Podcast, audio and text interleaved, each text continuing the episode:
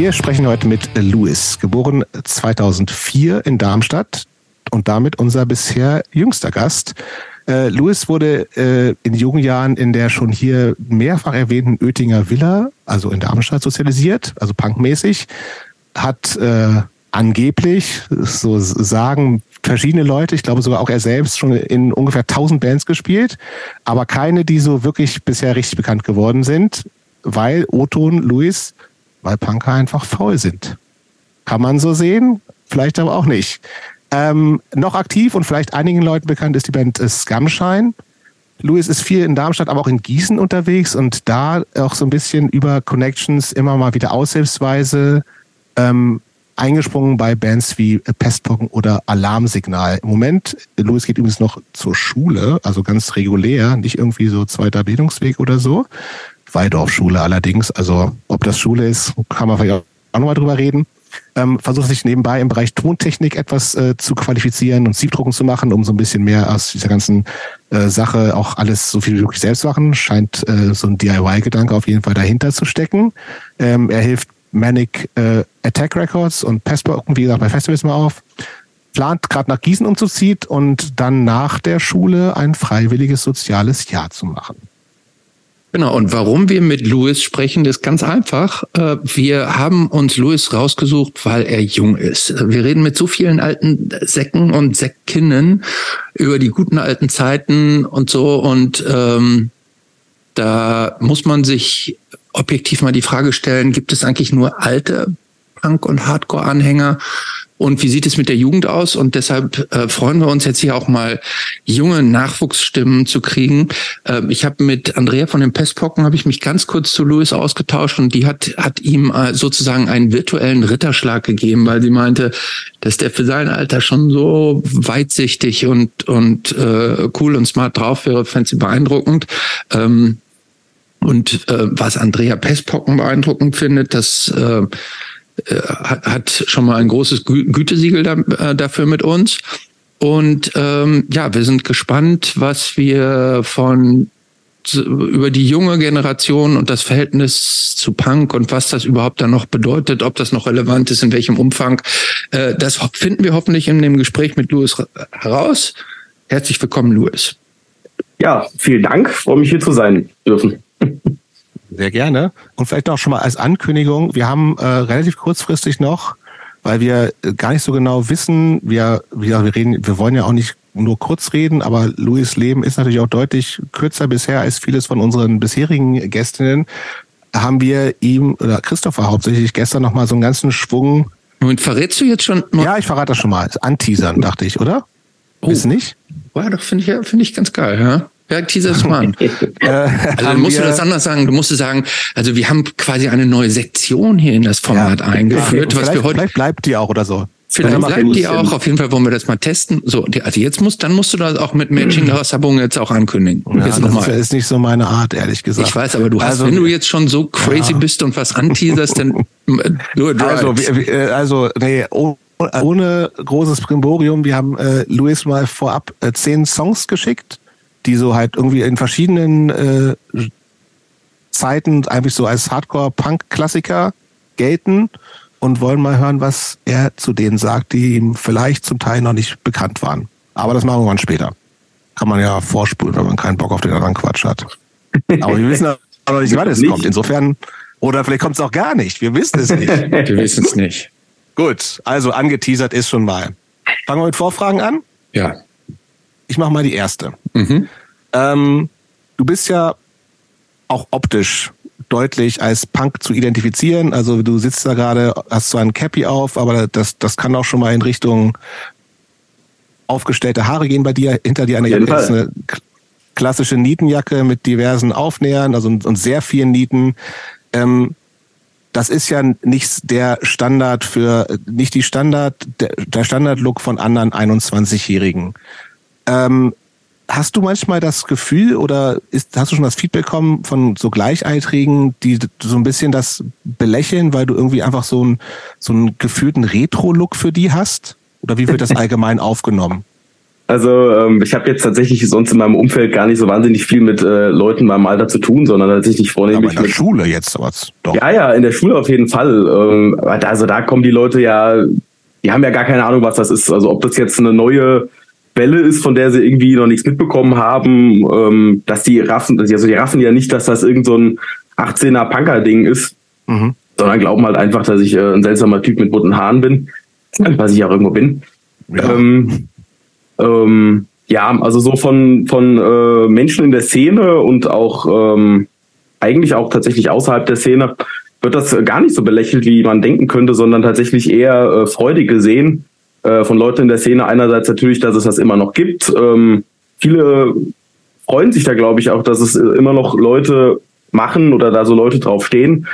Gerade weil ich glaube auch, dass es eben nicht mehr so wahnsinnig viele junge Leute gibt, ähm, die da so äh, in den 80ern und 90ern hängen geblieben sind, obwohl sie da noch nicht geboren waren. Und ähm, ja, wie gesagt, außerhalb äh, der Szene, also Bekanntenkreise, Schule und sonst was.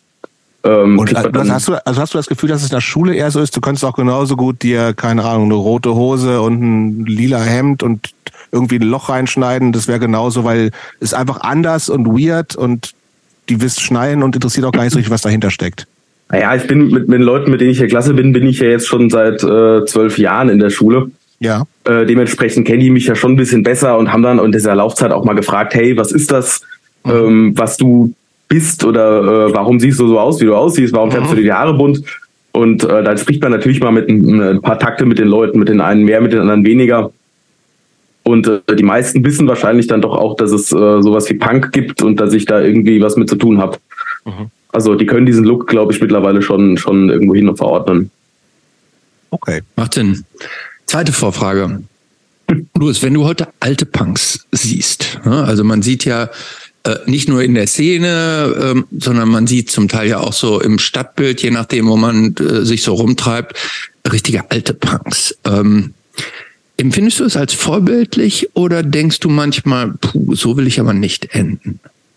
Boah, ich glaube, es gibt echt beides. Also ähm, ich habe auch viele Leute in meinem Umfeld, die älter sind man sieht die natürlich auch manchmal auf der Straße und bei manchen äh, denke ich mir wirklich, ey, das ist absolut vorbildhaft, wie die sich verhalten, ähm, wie die zu den Dingen stehen. Ähm, ich finde das bei Punk, ne, also das ist halt auch schon eine Bewegung, die ja jetzt schon ein paar Jahre älter ist.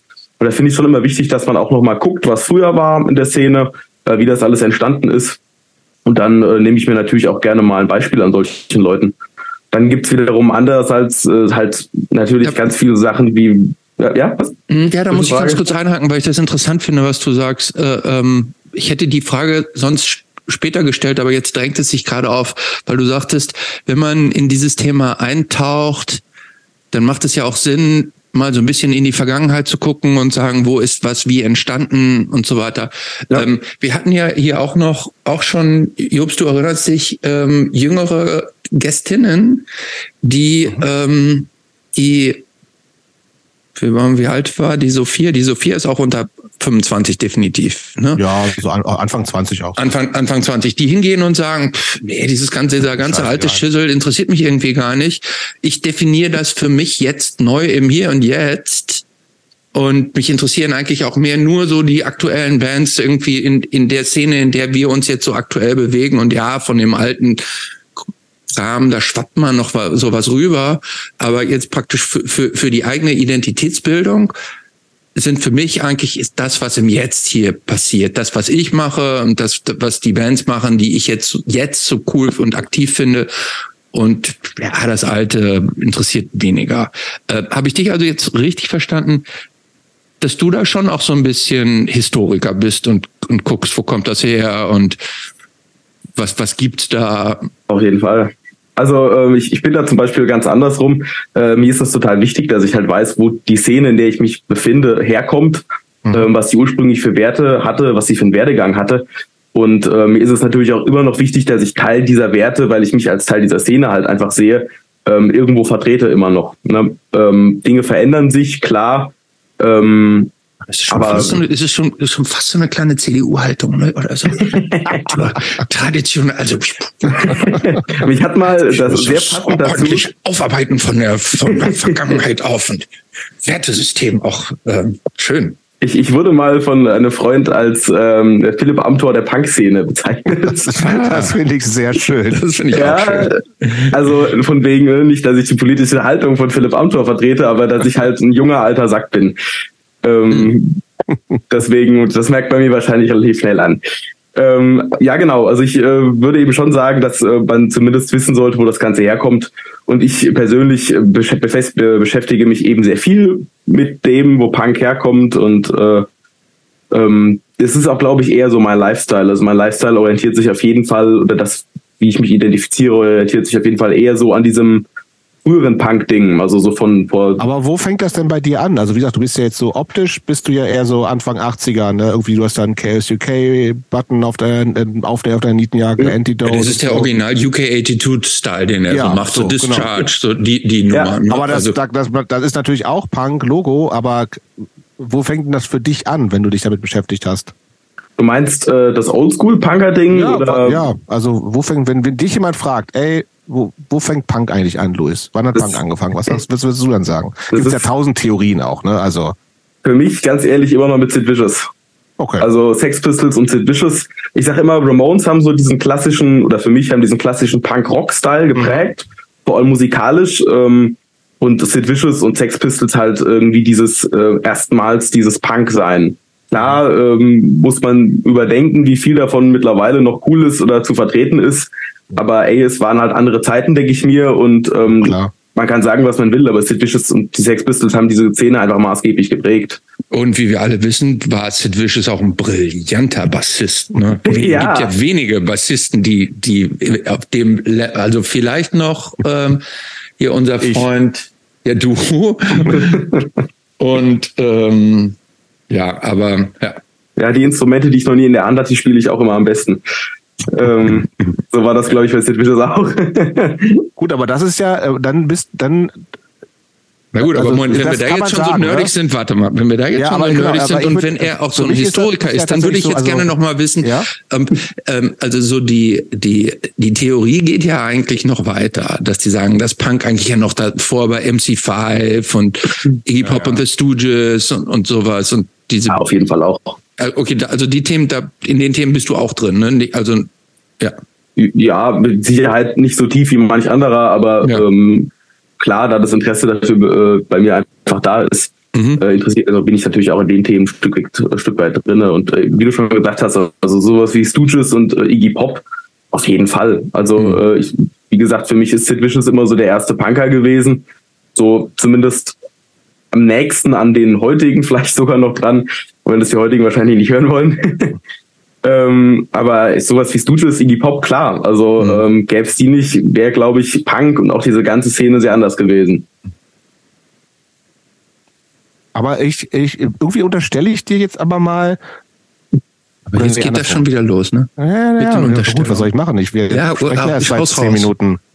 Also, ähm, nee, also ich, ich, ich fange doch nicht Unterstellungen an, sondern bin ich voll bei dir. Dass das eine bestimmte Art von Punk ist genau das. Nee, Dieses, dieses Schockende und sowas nochmal, ne? Also gerade mit allem, was heute auch nicht mehr geht, ne, mit entsprechend mit den ganzen T-Shirts und so, ne, wissen wir ja so, ne.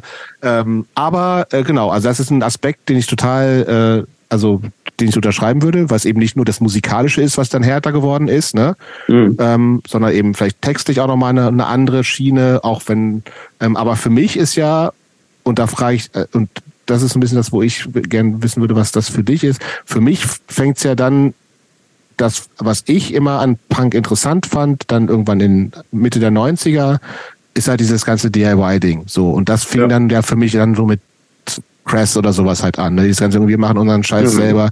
Und da kann man dann vielleicht nochmal irgendwie, also das gab's natürlich auch woanders in anderer Form schon, wenn du bei Tonsteine Scherben bist und sowas alles, ne?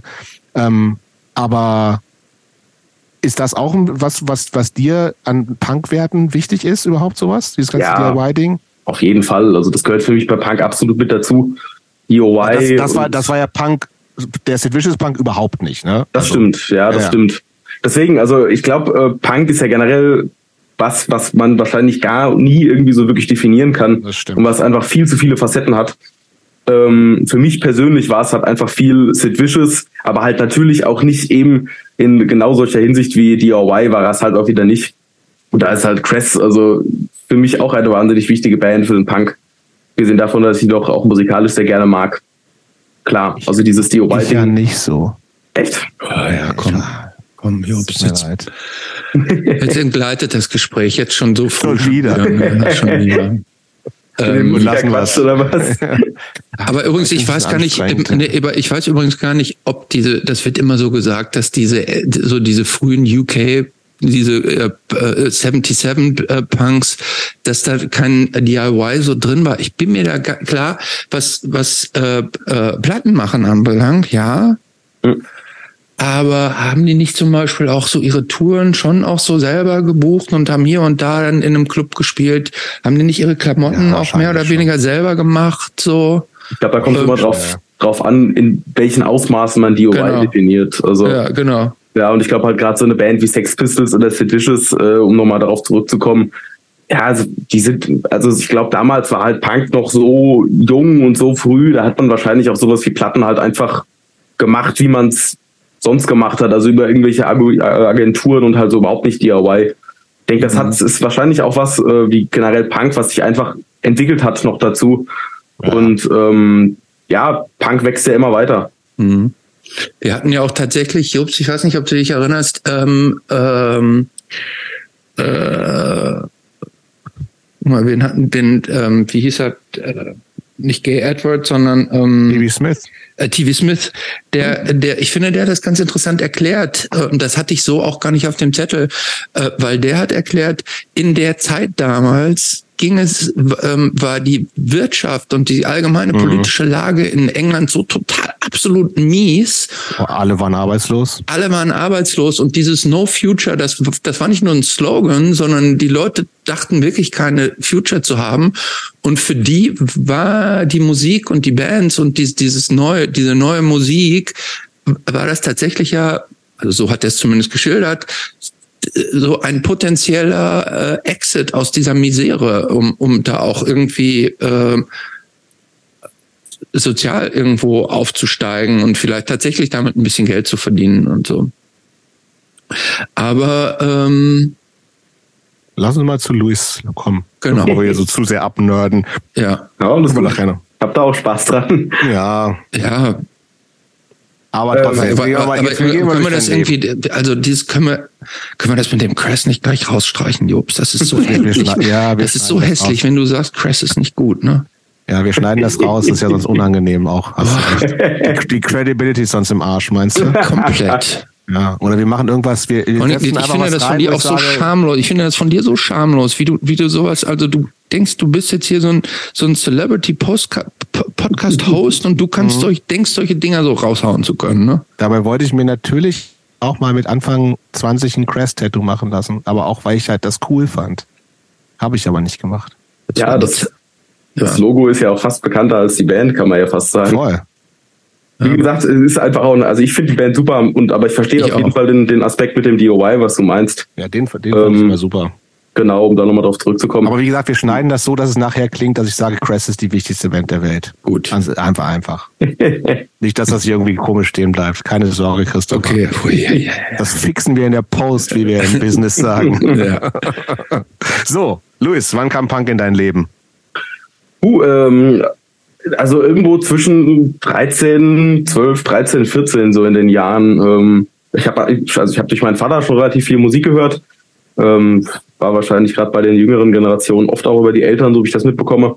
Mhm. Und ähm, da mein Vater da selber einfach mal echt viel in der Punk-Szene unterwegs war, halt eben noch in sehr jungen Jahren, so in meinem Alter, ähm, und er da gemerkt hat, dass ich mich halt in eine ähnliche äh, Richtung entwickle, hat er mir dann halt irgendwie mal so Bands wie, ich glaube, eine der ersten war eben nur FX vorgespielt.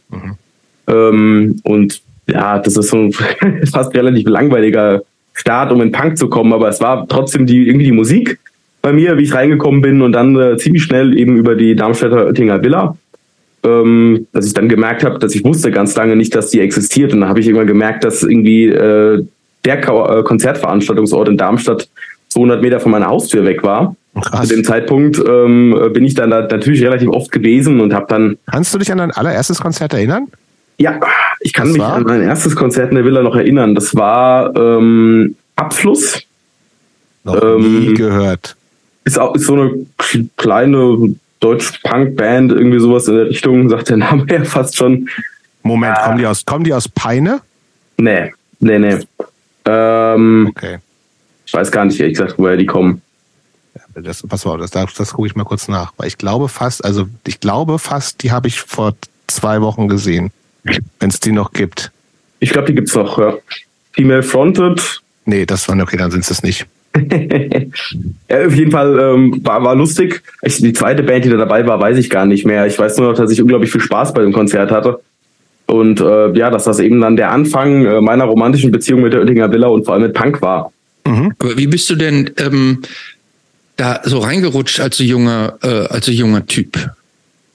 Also du hast eben schon erzählt, äh, ursprünglich kanntest du den Ort gar nicht. So irgendwie hat dir dein Vater auch gesagt, irgendwie übrigens diese Musik, die ich dir jetzt hier gerade vorspiele, die kannst du da in der Oettinger Villa äh, ähm, live erleben oder wie wie wie ist es denn zu dem zu diesem Schritt der Erkenntnis denn gekommen?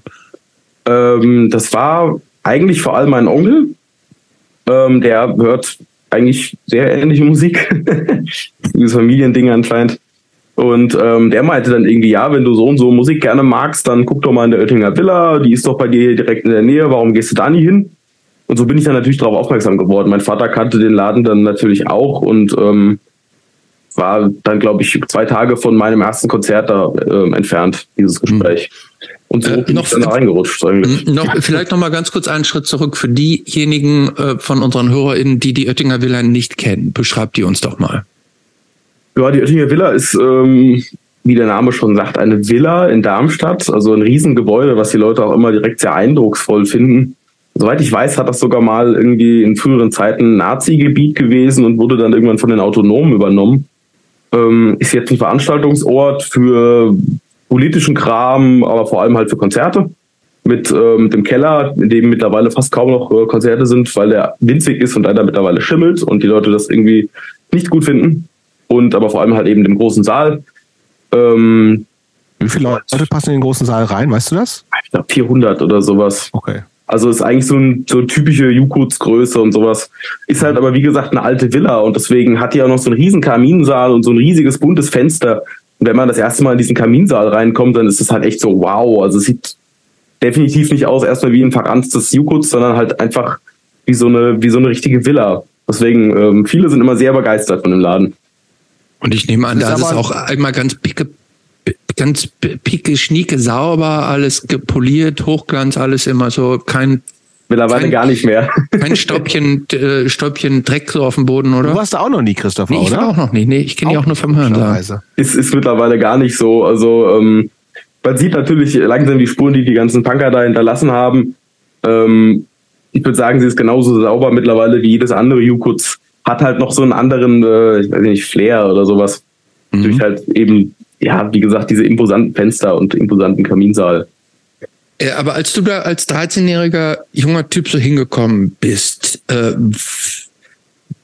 sowas kann ja auch leicht einschüchternd sein, wenn man praktisch in so einen Raum, in so eine mhm. Szene irgendwie so eindringen will, kennt keinen. Alle, alle so richtig. sind doppelt so alt wahrscheinlich. Alle sind mindestens. doppelt so alt. Ja, Hast du dich da sofort Oder noch dreimal so alt. Äh, hast du dich da sofort willkommen gefühlt oder wie, wie bist du da so reingerutscht, um da dich da auch wohl zu fühlen?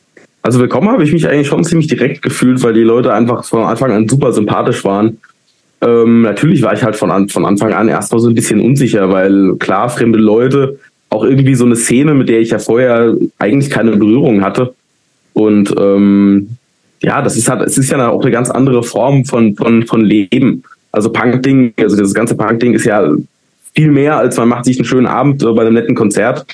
Und deswegen gerät man dann natürlich erstmal mit 13 Jahren halt in was rein, was erstmal so wow, krass und irgendwie überwältigend. Aber das fing auch schnell an abzunehmen, dieses überwältigend und, und einschüchternde und wurde eigentlich ziemlich schnell einfach ziemlich geil. Wie hast du, wie hast du denn mit 13, als du das erste beim ersten Konzert dahin gegangen bist, wie sahst du denn da aus? Boah, ich glaube, ich bin mit einer äh, ziemlich hässlichen Kunstlederjacke reingelatscht. Äh, War schon so ein Motorradlederjacken-Look oder was? Ja, ja, ja, schon. Es war halt eine Kunstlederjacke, eine relativ billige. Aber ähm, ja. Aber auf den ha Haaren noch ganz normal. Haare länger. Ganz, ganz normal, ja, gar nicht mal länger, halt so eine typische Kurzhaarfrisur, wie man so, so in dem Alter halt hat. Okay. Also eigentlich noch totaler Milchbubi-Look, muss man wirklich sagen. Ja, 13 auch, ne? Ja, also. eben. Also nicht nur Look, sondern war man halt. Ja, oder war ja. ich mit 13 mhm. auch. Mhm. Ähm, und halt noch mit meinem Vater. Der war da okay. das erste Mal auch dabei, oder sogar die ersten paar Male, weil der halt einfach Bock drauf hatte. Und ich mit meinem Vater schon immer eine sehr freundschaftliche Beziehung auch hatte. Ähm, ja, und umso länger ich da war, desto asozialer wurde ich. also vom Look zumindest. Ähm, wo wir jetzt gerade dabei sind, du hast gerade schon gesagt, irgendwie Punk ist ja mehr als einen netten Abend nur so zu haben. Was war das denn? Also diese, dieser Geist, dieser Spirit, diese äh, ähm, Ideologie oder wie man es auch immer bezeichnen will, irgendwie. Was waren denn so Kernthemen, die dich da so angesprungen haben zu der Zeit und was, was war Punk für dich da? Für mich war Punk erstmal äh, was, was im Kopf stattgefunden hat, ähm, irgendwie was rein politisches für mich war das, also damals, ähm, weil ich halt klar vorher schon einfach relativ Politik äh, interessiert war und ähm, das hat halt mir irgendwie so ein bisschen neues politisches Futter gegeben. So die Leute, der Umgang und ähm, so eine Art von Politik, die ich halt auch sehr sympathisch fand. Also was sehr Soziales eben, ähm, das hatte ich vorher, so auch gerade von Schulseiten, so nicht erlebt. Und dann ist mir irgendwie relativ schnell aufgefallen, wow, es gibt gesellschaftliche Strukturen, in denen man so leben kann, wie ich das für richtig halte mit, mit meinem damaligen Alter. Und das hat mich natürlich mega angesprochen. Halt was, wie gesagt, sehr Verständliches, was Soziales. Ähm, ich hatte auf einmal das Gefühl, dass ich Leute habe, die mich irgendwie verstehen und auch einfach akzeptieren. Und hattest du zu der Zeit gar keine gleichaltrigen Freunde, die du da hättest mit, hin mitnehmen können? Ich hatte dann irgendwann, äh, mit dem war ich auch eine Zeit lang auf, auf meiner Schule und habe auch meine erste Band mit dem Jungen gegründet. Das war so ziemlich mein, äh, einer meiner wenigen gleichaltrigen Kontakte, der war irgendwie so ein halbes Jahr jünger als ich. Und ähm, als ich dann irgendwie mal so, keine Ahnung, ich war erst, glaube ich, wirklich ein paar Monate da und dann habe ich den da auch schon mitgeschleppt und dann hat sich auch darüber meine erste Band gebildet. Aber ähm, viel Kontakte in meinem Alter hatte ich damals schon eigentlich nicht. Mhm. Also mehr als heute, aber ähm, auch nicht viel. Gibt es eigentlich, lass mal so ein bisschen in deine genau. Familie gehen. Gibt es Geschwister? Nee, gar nicht. Einzelkind. Ein Einzelkind. Ähm, wenn dein Vater auch schon so, so zumindest musikalisch Punk interessiert war, ähm, der wird dann wahrscheinlich nicht so wahnsinnig alt sein. Hm, mein Vater ist, äh, glaube ich, 43 jetzt. Also, also hat äh, dich relativ jung bekommen? Nee, scheiße, nicht 43, sondern 53. Okay. ja, ähm, also okay, das, das nochmal zehn Jahre verschätzt, ja. Ja, ähm, ja äh, ich merke mir nie das Alter von irgendwelchen nee, Leuten. okay. Ähm, ja, also dementsprechend relativ jung, wahrscheinlich nicht mehr. Aber ähm, ja, hat halt in seiner äh, Zeit, in der er so alt war wie ich, war er halt auch ähnlich drauf wie ich, denke ich mal. Und ähm, das heißt, wie würdest du so den Geist beschreiben, der so durch euer, äh, euer Haus, eure Familie da so wehte? So wie du deinen Vater jetzt beschreibst, gehe ich jetzt mal davon aus, dass du keine sonderlich autoritäre Erziehung genossen hast, sondern dass das ein, ein sehr ein Umgang auf Augenhöhe war, ja, äh, einigermaßen liberal. War deine Mutter so auch so ähnlich drauf wie dein Vater? Ja, in der Hinsicht auf jeden Fall. Also ich komme aus einem äh, sehr aufgeschlossenen, sehr liberalen Haushalt. Meine Mutter hat mit diesem mit dem ganzen äh, Punk-Zeug weder musikalisch noch politisch äh, gar nichts am Hut eigentlich. Was hört die denn so? Genau. Was hört die? Jazz. Okay. also ähm, jetzt auch nichts, was sonst im Radio so läuft. Äh, ich würde mal sagen, vornehmlich Jazz und Soul und sowas. Okay. Ja. Kannst du da was mit anfangen? Auf jeden Fall. Also ich habe auch mal eine Zeit lang ja, überlegt. Ich wollte doch Jazzgitarre Jazz studieren. Jazzgitarre studiere, genau.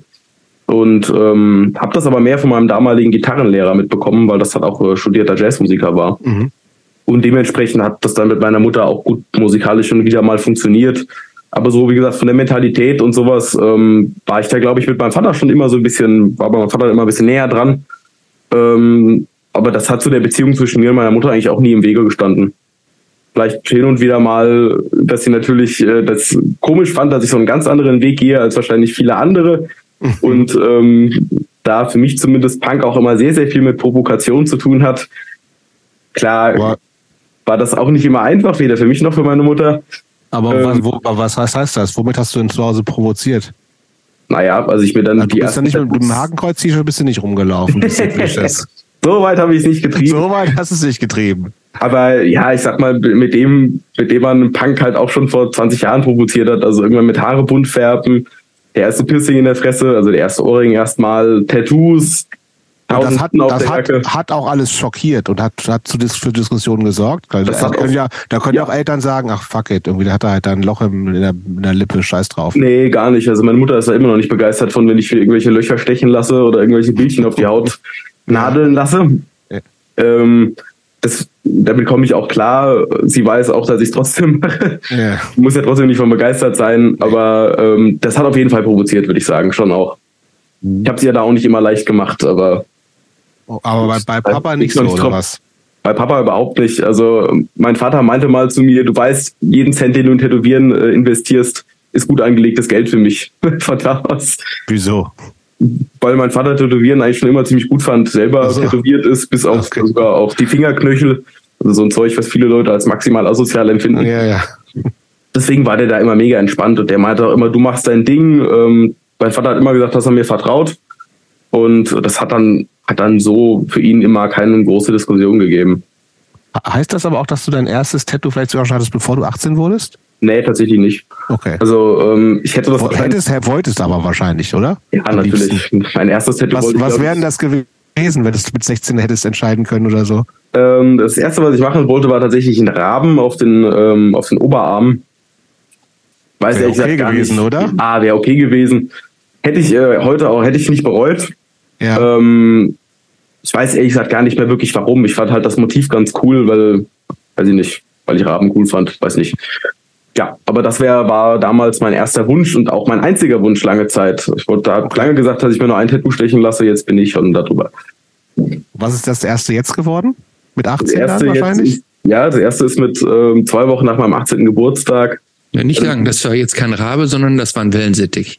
genau, nee, es war ein Delfin.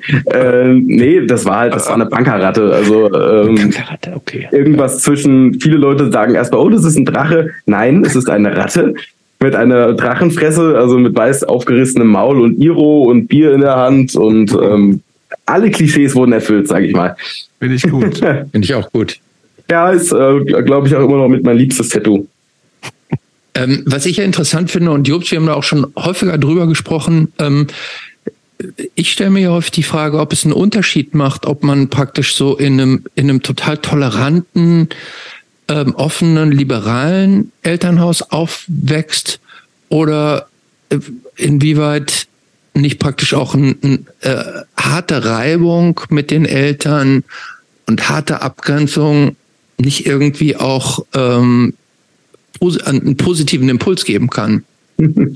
Da habe ich mir auch immer viel Gedanken drüber tatsächlich gemacht, über so ziemlich genau die gleiche Frage, weil ich das manchmal schon fast schade fand, dass ich mich mit dem, was ich halt tue, wie ich mich kleide, mit dem ich mich irgendwie invest, äh, investiere. Ja. Ähm, Identifiziere? Ich, genau. Und in Szene setze, dass das halt nie so wirklich richtig anstößig wurde. Klar, so habe ich ja gesagt, bei meiner Mutter hat das dann schon so ein bisschen manchmal provoziert aber da gab es nie krasse Auseinandersetzungen oder irgendwelche Ich hasse dich Geschrei durchs Haus. Ähm, weil dafür war es halt eben echt immer zu liberal. Und da denke ich mir dann auch manchmal, wäre ich vielleicht noch ein bisschen asozialer geworden, wenn meine Eltern auch asozialer zu mir gewesen wären? Ich weiß es nicht. Mhm. Aber, ähm, Aber du wirkst ja jetzt auch jemand, also das ist ja alles noch relativ harmlos, ne? Also auch Tattoos Fall. sind noch relativ harmlos was ist denn so mit Sachen, die wirklich, also wenn ich jetzt denken würde, ich bin einen Ticken jünger als dein Vater, meine Söhne sind jünger als du, mhm. also würde ich auch sagen, ja, mein Gott, also wüsste ich jetzt noch nicht. Wie gesagt, mein Jüngster ist sieben und der Ältere ist elf. Wenn dein Ältester, wenn der mit einer Punkerratte ankäme, dann würde ich wirklich ausrasten. Geil. Nee, nee glaube ich, glaube ich nicht so, ne? Aber was mich jetzt, also ernsthaft wirklich nerven würde, wären halt Drogen natürlich so, ne? Ja. Gab es da so eine Phase bei dir? Überhaupt nicht. Ich habe mein erstes alkoholisches Getränk freiwillig in die Hand genommen mit 17. das verstehen die wenigsten Leute. X Louis X, der alte, der alte Straight Edge Punk aus Darmstadt. Oh Gott, bitte, bitte nicht, ey. Ich habe die Szene immer gehasst. Scheiße, Alter. Nee, das ist, das ist eine feine Sache mit dem Straight Edge. Ich fand diesen Gedanken von entweder, also ich habe immer gesagt, ich trinke nicht, mhm. aber ich fand es immer total affig, mich dann irgendwie Straight Edge zu nennen oder sowas. Muss also, ja, auch nicht. Ja. ja, wie gesagt, das war mir immer sehr, sehr fern, dieser Gedanke. Aber ich meine, dass wir haben auch schon viele Leute so gefragt, wie ich mit Alkohol umgehe und mit Drogen. Und für mich war das eben nicht bejahend durch mein Umfeld, sondern total abschreckend, mhm. weil ich halt viel, dann auch schon früh sehr viel auf Konzerten war, auch weiter weg und halt dementsprechend auch vieles gesehen habe. Ähm, für mein Alter, was vielleicht, weiß ich nicht, die Normalos, sage ich jetzt mal ganz abwertend, mhm. äh, vielleicht noch nicht so erlebt haben. Also Drogenkonsum, ähm, maximal Besoffene. Mhm. Und da habe ich einfach schnell so gemerkt, so, boah, ey, da habe ich keinen Bock drauf. Also das war damals so meine Einstellung. Ähm, dann habe ich halt gesagt, ich trinke einfach gar nicht hatte irgendwie lange kein Interesse daran und mit 17 hat sich das dann irgendwie so langsam, langsam eingeschlichen. Aber mit Drogen oder sowas hatte ich tatsächlich nie irgendwas zu tun. Und bist du jetzt so ein, äh, bist du einfach so ein moderater Trinker oder gibt es auch mal so richtig irgendwie Situationen, wo du dir so richtig die Kante gibst? Es gibt es natürlich regelmäßig immer mal wieder mit den richtigen Menschen. Ähm, Habe okay. ich auch Spaß, mich daran furchtbar zu betrinken. Ähm, okay. Äh, aber trotzdem sehr kontrolliert. Also ich bin keiner, der täglich trinkt. Ich bin auch keiner, der wöchentlich trinkt. Ähm, halt, wenn ich Bock hab. Und das habe ich, glaube ich, vielleicht auch dadurch, dass ich so spät damit angefangen habe, so ganz gut unter Kontrolle. Gut, du bist, das habe ich kurz, als wir äh, vor, ges kurz gesprochen hatten vorhin, äh, natürlich Weidorf, du hast doch gesagt, du bist natürlich Weidorf-Schüler. Nee, nicht natürlich, du bist Weidorf-Schüler. ja. ähm, irgendwie würde ich da gerne noch mal ein bisschen drüber reden. Also wir hatten vorhin schon ganz kurz, also Christopher musste vorhin noch kurz telefonieren, haben Luis und ich so ein bisschen gequatscht. Ähm, das ist, äh, und du warst von Anfang an in der Waldorfschule offensichtlich, du kennst ja. nichts anderes. Und logischerweise wenn man dann irgendwie ohnehin irgendwie kritisch denkender Mensch ist, sieht man auch natürlich, oder nicht natürlich, aber glaube ich automatisch eher die Sachen, die einen nerven so. Und das ist jedes Klischee stimmt auch erstmal so, meintest mhm. du, ist alles sehr hippiesk und du kannst deinen Namen tanzen und alles und mhm. so, ne? ähm, aber ich als jemand, der in so einem Regelschulbetrieb groß ich kann geworden Disco ist. tanzen ne? übrigens. Ich kann nicht meinen Namen tanzen, aber ich kann Disco dancen. Immerhin. Ähm, ich als jemand, der so im äh, Regelschulbetrieb groß geworden ist und dessen Kinder jetzt halt so auf so eine Regelschule gehen, denke ich mir so, ah, ich, ich, also klar, ist schon alles sehr hippiesk und viele Sachen, wo ich denke, ah, also und dann diese ganze Steiner-Thematik, die da mit drin steckt und so, ne? Ja. Aber irgendwie denke ich mir so, da ist, es hat auch schon viele Vorteile, so. Ähm, Welche? Denn? Aber was war, ja, es ist irgendwie, habe ich das Gefühl, es steht dann doch so ein bisschen mehr der, die, das Individuum im steht ein bisschen, wird ein bisschen höher bewertet als nur so eine Leistungskram und so. Das ist zwar jetzt natürlich auch nicht mehr so dramatisch heutzutage, wie es vielleicht zu der Zeit, wo wir zur Schule gegangen sind, Christopher und ich noch so, wo es irgendwie so, da ging es wirklich gefühlt nur um Leistung. Ist jetzt ja auch zum Glück in den Regelschulen nicht mehr so, aber irgendwie ist das für mich noch so ein kleines, weiß ich nicht. Also ich stelle es mir irgendwie positiver vor. Aber was sind denn, was sind denn die Sachen, die dich an der Waldorfschule, in der du ja immer noch bist, nerven? Also einerseits halt dieses anthroposophische Weltbild, in das man teilweise schon so ein bisschen reingezwungen wird, ähm, so ein bisschen hinterhältig. Also man wächst nicht wirklich bewusst damit auf, aber man kriegt sehr schnell irgendwelche Werte vermittelt, die die Leute glauben seien richtig und ähm, es ist leider. Was, was wird dir da so subkutan aufoktroyiert? Erstmal eigentlich nichts Schlechtes. Also schon sowas wie Nächstenliebe, schon auch so ein Stück weit äh, christliche Werte ähm, dass man halt eben seinen anderen irgendwie ehren soll und halt quasi keine Scheiße bauen soll. Ähm, das sind eigentlich alles so Dinge, die, die sind eigentlich ganz gut. Und dann schnell geht's aber halt auch irgendwie sowas in diese spirituell-göttliche Richtung, dieses Fach Eurythmie, wo man seinen Namen tanzt, äh, indirekt, ähm, was ja viele Leute kennen, ist halt einfach, also das läuft so ab, dass man halt irgendwelche komischen Formen läuft und sich mit den Händen dazu bewegt, während die äh, Lehrerin, ich mache es mal in Anführungsstrichen, mhm. ähm, da vorne halt irgendwas von irgendwelchen göttlichen Scheißdreck erzählt, wo man dann halt irgendwann, wenn man sich halt in der Pubertät entwickelt und in meinem Fall halt einfach atheistisch entwickelt, dann halt irgendwann sagt, ey, lass mich mit dem Scheiß in Ruhe. Ich glaube, das passiert dann, wenn das und dann wirst du einfach in Ruhe gelassen. So ist fast so ein bisschen Scientology-mäßig, oder?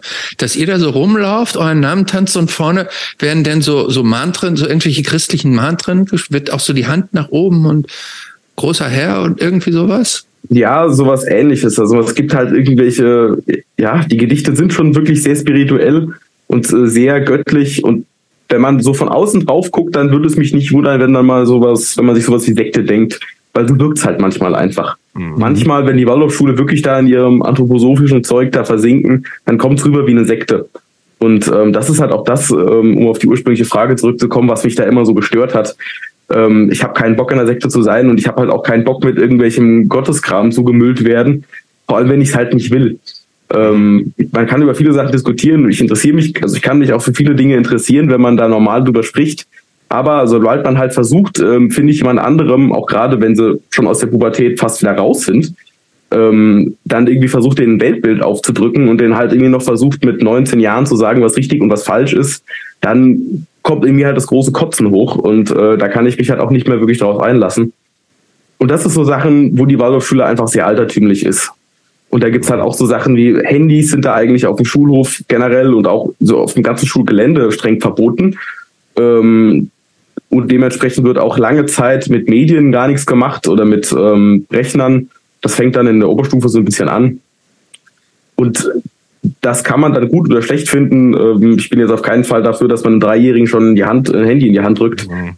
Äh, aber halt irgendwie so tun, als gäbe es das nicht. Und dann fangen ganz viele Lehrer natürlich und Lehrerinnen auch an von irgendwelchen schlimmen Strahlungen und wie ungesund ah, das alles ist. Dann geht's schnell in so einen Schwurbelkram wahrscheinlich auch rein. Da, ne? da gab's halt auch gerade die Basis, die ist wahrscheinlich nach der Corona-Zeit jedem ein Begriff, ähm, an dieser Schule sehr beliebt genau wie sämtliche Formen von Corona-Leugnern und sonst was. War diese ähm, Partei, diese, diese Abspaltung von der AfD so gewesen mal oder sowas, oder? Ja, das, das so? ja, im Endeffekt, es ist ja diese, diese ähm, äh, Schwurbelpartei. Ja, einfach. Ja. Mhm. Und äh, da gibt's in der Waldorfschule schon doch auch leider sehr viele Anhänger. Und ähm, ja, Verschwörungstheoretiker. Das, das stimmt. Man hat ja auch mal festgestellt, dass es äh, leider sehr, sehr viele Reichsbürger an Waldorfschulen generell gibt. Was die ganze Sache auch nicht sympathischer macht. Trotzdem muss ich leider auch nicht, ja. Durchaus nicht.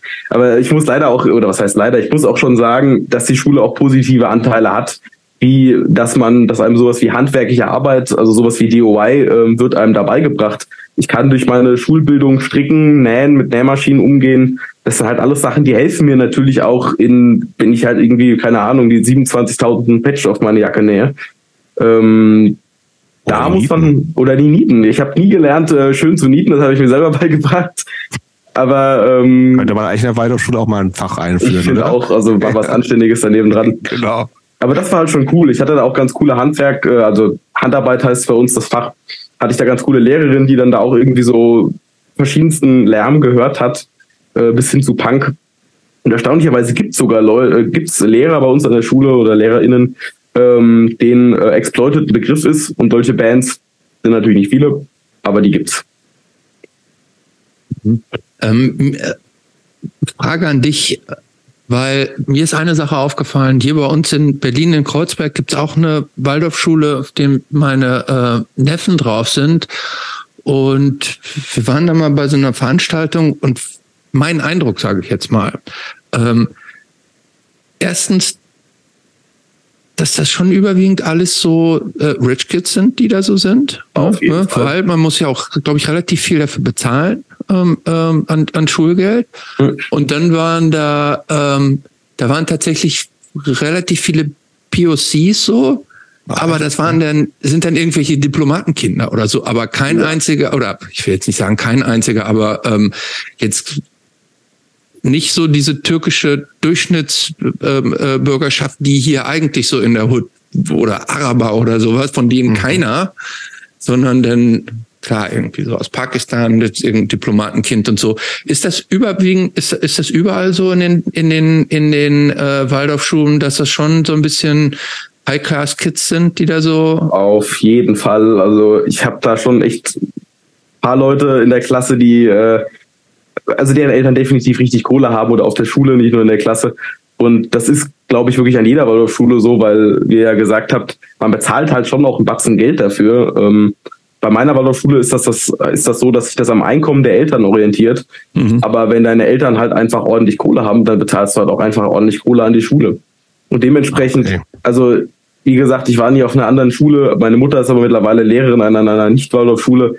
Ähm, und sie selbst sagt auch, wow, also die Leute an anderen Schulen haben definitiv, also da ist das sehr gemischter mit dem Einkommen der Eltern. Und ähm, äh, wie Christopher ja auch gesagt hat, also gerade ausländische MitbürgerInnen gibt es bei uns an der Schule echt super wenig. Also mhm. ja, das ist halt einfach so ein, das hat schon einen sehr elitären Charakter und das ist auch was, was ich absolut nicht der Schule anrechne. Mhm. Mhm. Aber, die, aber die suchen sich ja ihre SchülerInnen wahrscheinlich auch aus, ne? Ja, so ein Stück weit. Also ähm, du hast so ein bisschen so ein Gespräch, sag mal nicht Bewerbungsgespräch, mhm. aber wenn du da als kleiner Knopf mit deiner Mom oder deinem Vater ankommst, aber ähm, meine, das ist ja auch logisch, dass sie sich halt Leute aussuchen, die mehr Kohle haben, wenn es am, am Einkommen bemessen wird. Dann, das macht ja total Sinn. Ja, die sagen natürlich, dass es dann Und auch. Wirtschaft lernt man anscheinend auch was da. Ja, genau, inoffiziell. Die ja. sagen natürlich, dass es dann nur auf die Menschlichkeit der Schüler ja, und ja. Schüler, SchülerInnen ankommt, aber das ist halt Bullshit. Also klar ja, geht es da auch ganz viel um Kohle. Also, ja. ja. Okay. Ähm, dem, dem Umstand äh, entnehmen wir, dass bei euch zu Hause Geld kein Sorgenthema war. Im Gegenteil eigentlich. Also meine Mutter ist ähm, war immer offiziell alleinerziehend, ähm, also nicht schon immer, aber seitdem ich eigentlich vier bin, glaube ich ähm, und hat damals noch studiert, hatte dementsprechend. Deine Mutter war alleinerziehend und was ist, was ist mit diesem Vater, von dem du uns die ganze Zeit erzählt hast? Zu dem habe ich zum Glück immer ordentlich Kontakt gehabt, aber ich bin quasi getrennt. seit vier Jahren, haben wir okay. vier Jahren, als ich vier Jahre alt war, haben sich meine Eltern äh, geschieden. Ah, okay. Und ähm, wollten seitdem auch gar nicht mehr so viel voneinander wissen. Mhm. Ähm, ja, genau. Und äh, ja, mein Vater ist Sozialarbeiter, also nichts, wo man sich jetzt irgendwie den Arsch voll Geld verdient. Meine Mutter ist mittlerweile endlich mal Lehrerin, auch verbeamtet, dementsprechend ähm, geht es der mittlerweile relativ gut, aber ja, halt aber trotzdem hier nicht seit nicht vier Jahren oder so. Ja, ja, okay. Echt nicht übertrieben. Also es reicht für sie, es reicht für mich. Ja, aber also definitiv sind wir, glaube ich, keine Parade Waldorf-Familie in keinsterlei Hinsicht und da bin ich auch echt froh drüber. Wann ist Schluss mit der Schule? Äh, wie Nächstes lange Jahr ja, Anfang nächsten Jahres, also bei mir in vier Wochen oder sowas. Mhm. Das ist quasi die letzte Klasse. Ich mache ja Fachabi, je nach so. 12 ab und mache dann ah. FSJ.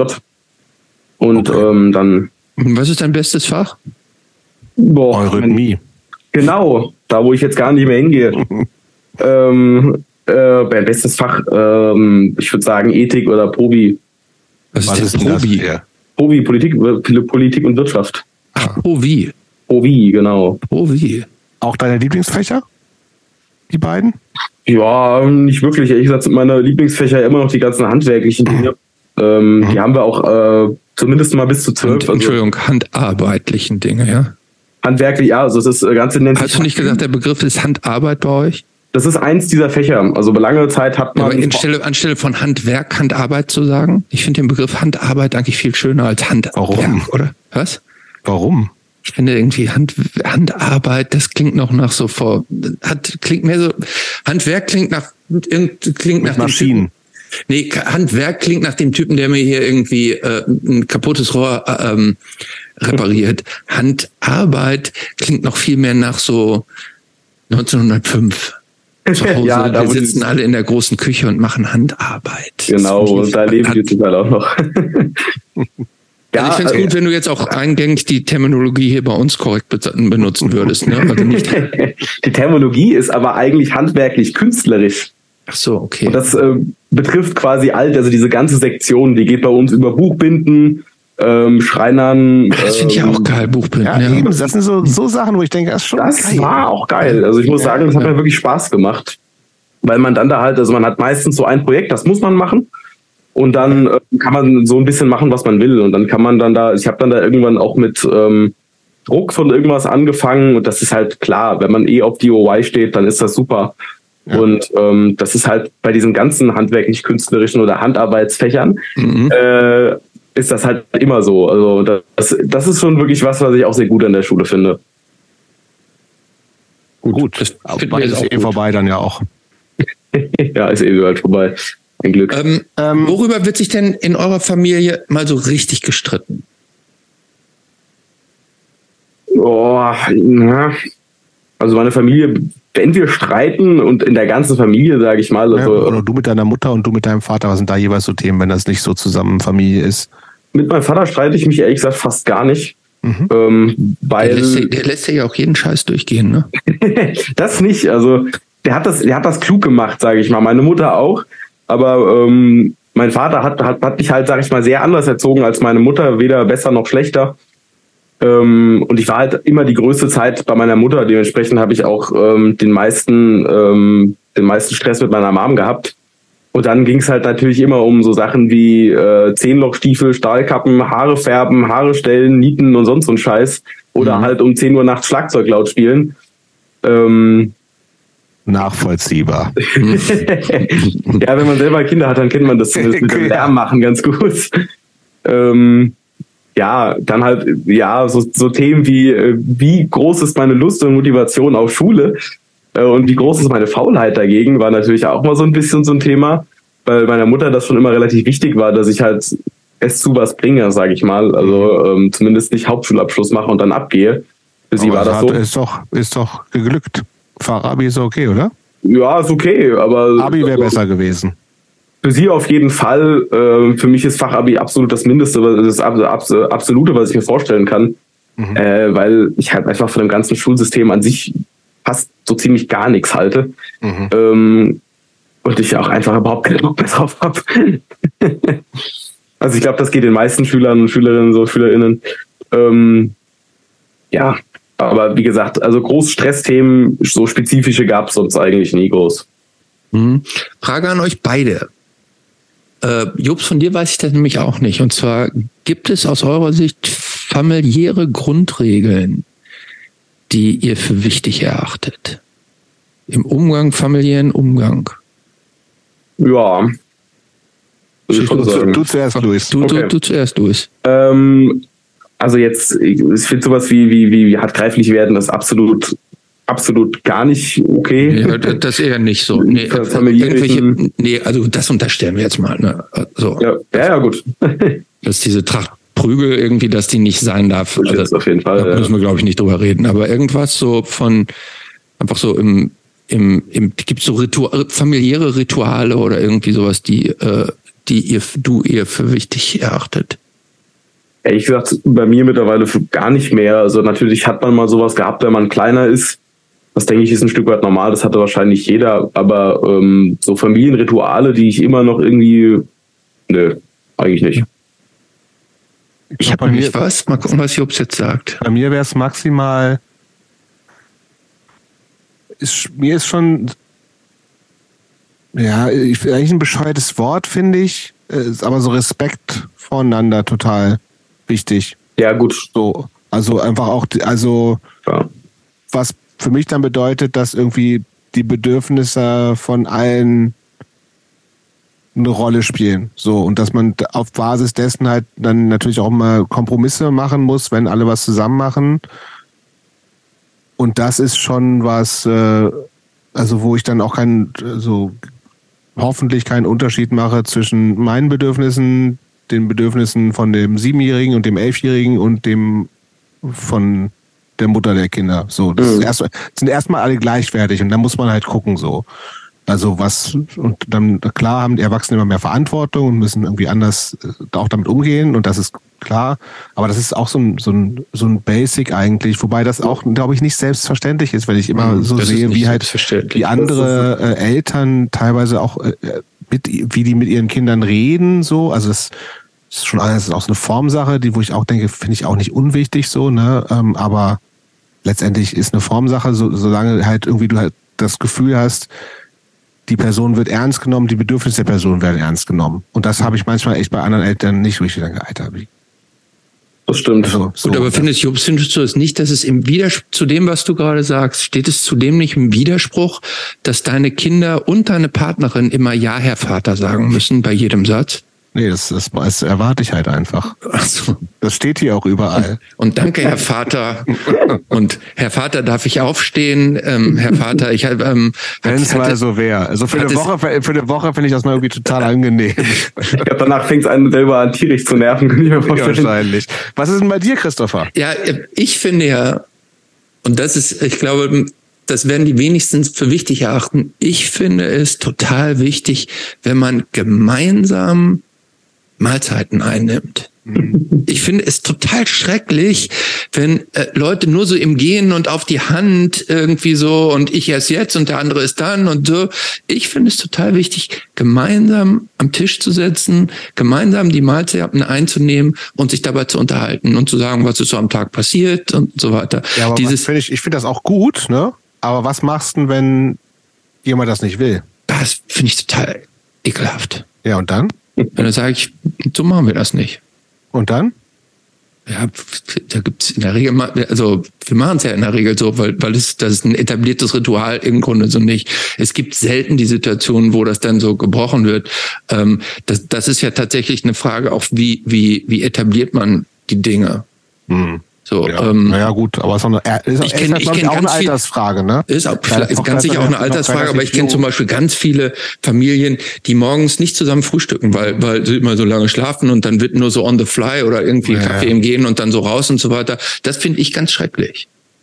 Bei mir nur ich finde es zum Beispiel, ich finde es zum Beispiel auch schrecklich, wenn einer kocht und für alle also nicht nur in der Familie, sondern auch so im Freundeskreis, wenn Leute zu Besuch sind. Und wenn einer kocht und sagt, Leute, so in fünf Minuten ist das Essen fertig. Und wenn das Essen dann fertig ist, à point sozusagen, die Leute dann sagen, oh, ich gehe jetzt nochmal auf die Toilette und nochmal irgendwie was anderes machen und äh, ähm, irgendwie ach, können wir nicht noch das machen? Das ist für mich auch eine Frage des Respekts zum Beispiel. Das finde ich wichtig, wenn einer sich die Mühe macht, für andere zu kochen, dass man dann auch die, die, das wertschätzt und respektiert in dem Sinne, dass wenn der Koch dann sagt, hier ist das Essen für euch, dass dann auch alle auf dem Punkt da sind und nicht sagen, ach, äh, hab ich ganz doch vergessen und so können wir noch aus dem Keller das und das holen und so. Das solche Sachen finde ich auch wichtig. Ja, das war bei mir, also ich sag mal so ein Glück. Nee, aber also, es war bei mir nie so wirklich gegeben. Mein Vater hat immer schon so auf so Tischregeln und sowas wie Ellenbogen nicht auf den Tisch geachtet. Ähm, bei meiner Mutter war es eigentlich tatsächlich in der Hinsicht fast entspannter. Ähm, die hat dann doch sowas wie geachtet, wie nicht rülpsen, dass ich mich mittlerweile ehrlich gesagt auch nicht mehr halte. Aber ähm, sowas war meiner Mutter halt wichtig. Und ähm, gut, dass ich nicht auf, mich auf den Boden setze und da mit dem Mund esse, gegebenermaßen auch, aber ähm, sowas hatten wir zum Beispiel nie. Also da meine Eltern halt immer getrennt waren und äh, meine Mutter seitdem auch keinen Partner mehr hatte tatsächlich.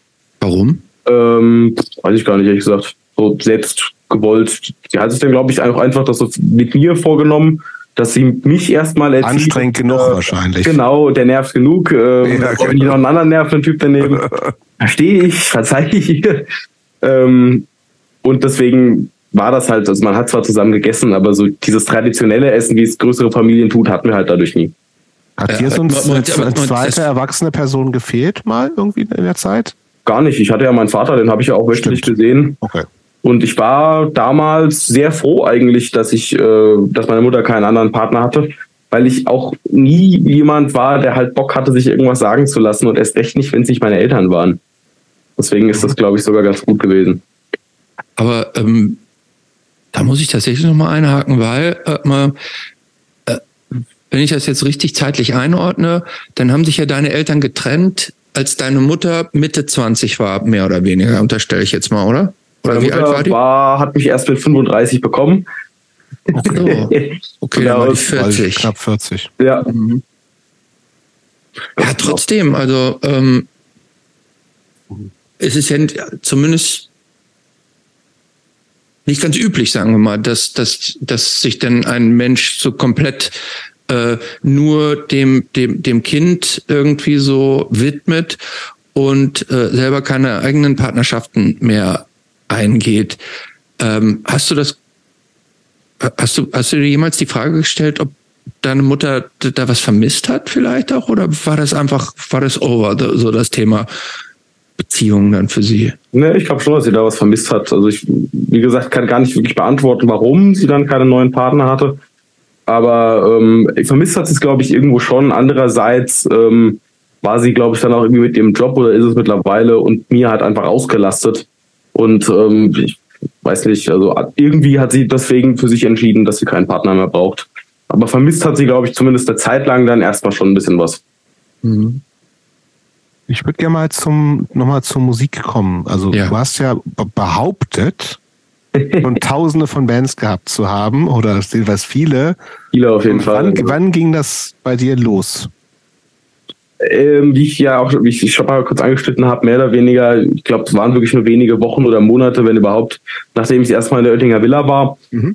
Äh, Mit diesem der, anderen Typen da zusammen. genau, der, war bei mir damals jünger war. in der Klasse, genau. Und ähm, so ist dann irgendwie so die erste Band entstanden. Das war halt, wie gesagt, auch so, ich glaube, mit 13 war das Hast du ungefähr. da auch schon wie jetzt Gitarre gespielt? Gitarre, Gitarre. Ich habe damals angefangen, Gitarre zu spielen und das war auch noch sehr am Anfang meiner, meiner äh, Zeit mit der Gitarre. Dementsprechend war die Band auch richtig scheiße. Was so war das musikalisch so? Deutschpunk. Deutschpunk. Wie, wie von jedem die erste Band, eine klassische Deutschpunk-Band. Ähm, total schrammelig halt, drei Akkorde, nichts Wo habt ihr Besonderes. geprobt? Ähm, wir haben hier in, der, äh, in Darmstadt haben wir tatsächlich leider nicht so viele Probemöglichkeiten. Ähm, wir hatten uns dann da in so einem Loft, nennt man das bei uns in Darmstadt. Proberaum waren wir drinnen, da war unser ähm, Sänger, der der älteste war, der war nämlich 39. Äh, nee, 29. What? 29 war er. Ja, Krass. das, das war der Bruder unseres Bassisten, der große Bruder. Und der hat damals uns halt so absichtlich ein bisschen gezeigt, wie Bandgefüge und sowas funktioniert. Und äh, sein Bruder war halt damals so alt wie wir. Ähm, also auch so 14, 15, 13, 14, 13, 14 ja. Ähm, ja, und so ist das dann halt irgendwie entstanden. Proben, wie gesagt, haben wir in diesem Loft da. Er hatte den Proberaum schon da. Der Aber Bruder. das ist so ein fester Proberaum, nicht so ein Ding, wo man sich stundenweise einmietet, sondern es gehörte dann einer Band oder zwei oder drei Ja, Bands. ja, mehreren Bands. Also das, Ja, ist ja. Ein, das sind so mehrere Proberäume quasi in einem, ja, ja, kann ich mir vorstellen. in einem Keller. Okay. Ja, gibt's ja häufiger sowas. Gab es da Auftritte mit der ersten Band? Einen auf dem Wagenplatz damals. Das ist danach hat sich das dann irgendwann so ein bisschen auseinander dividiert, weil äh, auch viel wegen mir, weil ich dann irgendwie andere Vorstellungen hatte und mehr machen wollte und besser und irgendwie hat das aber mit den anderen nicht ganz so gut funktioniert. Ähm, ja, das hat, weiß nicht, also das hat sich irgendwann, irgendwann hat sich mir so harmoniert, weder intern mit den Menschen noch musikalisch. Ähm, und dann habe ich irgendwann gesagt, ey Leute, lasst es uns doch einfach lassen. Und hast aber gleich was Neues gemacht. Und da hatte ich, glaube ich, schon was Neues. Okay. Also ich hatte dann irgendwie Zeit, wo ich irgendwie so in vier sehr inaktiven Bands gleichzeitig war oder sogar mal fünf, die sich dann halt irgendwie alle zweimal zum Proben getroffen haben und dann war fertig oder also wie gesagt, so mit Bandsachen habe ich in meinem Leben nie wirklich viele gute Erfahrungen gemacht. Langfristig, weil die meisten Dinge haben halt einfach nicht lang bestanden. Deswegen waren es halt auch einfach viele in kurzer Zeit. Okay. Gibt es denn eine, wo du sagen würdest, äh, da, da haben, eigentlich haben wir auch mehr gemacht. Es gibt mehr als irgendwie ein, zwei Auftritte in der Region. Bist du irgendwie mal mit irgendeiner eigenen Band mal äh, weiter weg unterwegs gewesen oder, oder, gab es das noch mit eigenen Bands noch gar nicht? Mit eigenen Bands gab es das bei meiner letzten Band mal, Fünf Farben Scheiße hieß die. Ähm, Fünf. Farben Scheiße? Ja, Noch, noch nie gehört. Der Name ist genauso wie die Musik. Nein, die Band gibt's immer noch. Name finde ich gar nicht so schlecht, ehrlich Ich gesagt. finde den eigentlich auch ganz gut. Das muss man erstmal sacken lassen. Ja, muss man schon sagen. Name scheiße. Ich äh, kann selber nicht sagen, genauso wie kein anderer aus dieser Band, was dieser Name genau bedeutet. Ich bin Okay. auch kein Gründungsmitglied gewesen, sondern später dann allerdings als Schlagzeuger dazugekommen. Ähm, und ja, da war ich, glaube ich, zwei Jahre in der Band, zweieinhalb Jahre. Ähm, die haben mich damals gefragt. Es war nie wirklich meine Musik, deswegen bin ich ja irgendwann noch rausgegangen.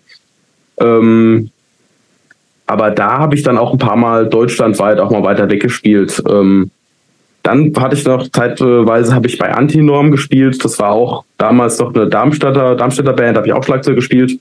Allerdings nur wenige Wochen und da waren wir mal hinter Berlin. Das war, glaube ich, auch fast die längste Strecke, die ich mit eigenen Bands zurückgelegt habe. Woher kommt eigentlich dann Musikalität? Also du spielst Gitarre, Schlagzeug, Bass. Ähm, Das Lustige ist, ich spiele eigentlich Harfe. ha- wo, woher kommt das? Oder hast du das auch in der Waldorfschule. Gelernt? Alles da gelernt? Mein ähm, Opa ist studierter Musiker, muss ich dazu sagen. Berufsmusiker dementsprechend auch. Von deiner Mutter oder Vater? Vater. Ah. Von, meinen, äh, von meiner Mutter, die Eltern haben beide nie ein Instrument gespielt. Ähm, zumindest nicht wirklich. Und ähm, ja, wie gesagt, mein Opa da väterlicherseits hat Musik studiert, ähm, allerdings rein klassisch, also Kontrabass und äh, nicht Saxophon, irgendein Blasinstrument noch, ich weiß gar nicht mehr was. mein Vater hat dementsprechend immer viel Musik gemacht und ähm, ich habe mich tatsächlich selber, ich glaube, mit sieben oder acht dafür entschieden, dass ich gerne Harfe spielen wollte. Weil meine damalige Harfe-Lehrerin war dann mal an meiner Schule und hat ihre Harfe da mitgebracht und war damals noch in der Vorklasse, also noch nicht mal in der ersten Klasse. Und jeder Schüler also durfte da mal dran zupfen und ähm, irgendwie fand ich das ganz geil. Und dann wollte ich Harfe spielen und dann habe ich das auch acht Jahre lang gemacht. Holy shit. Hast du eine eigene Harfe? nee, Die sind arschteuer, oder nicht? bis zu 45.000 Euro kann man da gut ein- einberechnen. Schon, ne? Und äh, die Kohle hatte meine Mutter nie und auch mein Vater nie und deswegen war die immer nur gemietet. Ja, aber als, als Harfist, sagt man das? Harfist? Ähm, verdient man doch mit Sicherheit auch gut Geld, wenn man denn so ein anstößig, finde ich übrigens, ne? Aber Harfist? egal, ja. Wieso? Weiß ich nicht. Klingt, un, klingt irgendwie un, anstößig. Harfist? Ist aber, glaube ich, tatsächlich der Wenn es der Begriff ist, dann benutzen wir den. Also Ja, auf wir, jeden wir können Fall. ja sagen Harfistin, ähm, aber Ah, da man verdient man doch mit... Wahrscheinlich. Hab, was? Egal. Harfemistin? Nein, das ist was anderes. Aber verdient man nicht, wenn man so ein exotisches äh, Instrument äh, spielt, relativ viel Geld, wenn man so in Wo Orchestern, denn ja im Orchester? in Orchestern so mitspielt? Ja, aber um in einem Orchester mitzuspielen, hat man, muss man meistens Musik studiert haben.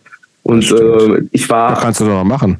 hatte ich ja überlegt, allerdings Gitarre und Harfe war für mich halt immer eher lange so ein Ding, was ich halt nebenbei gemacht habe. Ich habe das nie wahnsinnig ernst genommen. und war Aber oder so einmal in der Woche Unterricht gehabt oder sowas. einmal in der Woche Unterricht und habe auch jeden Tag äh, geübt. Das war meiner Mutter auch wichtig.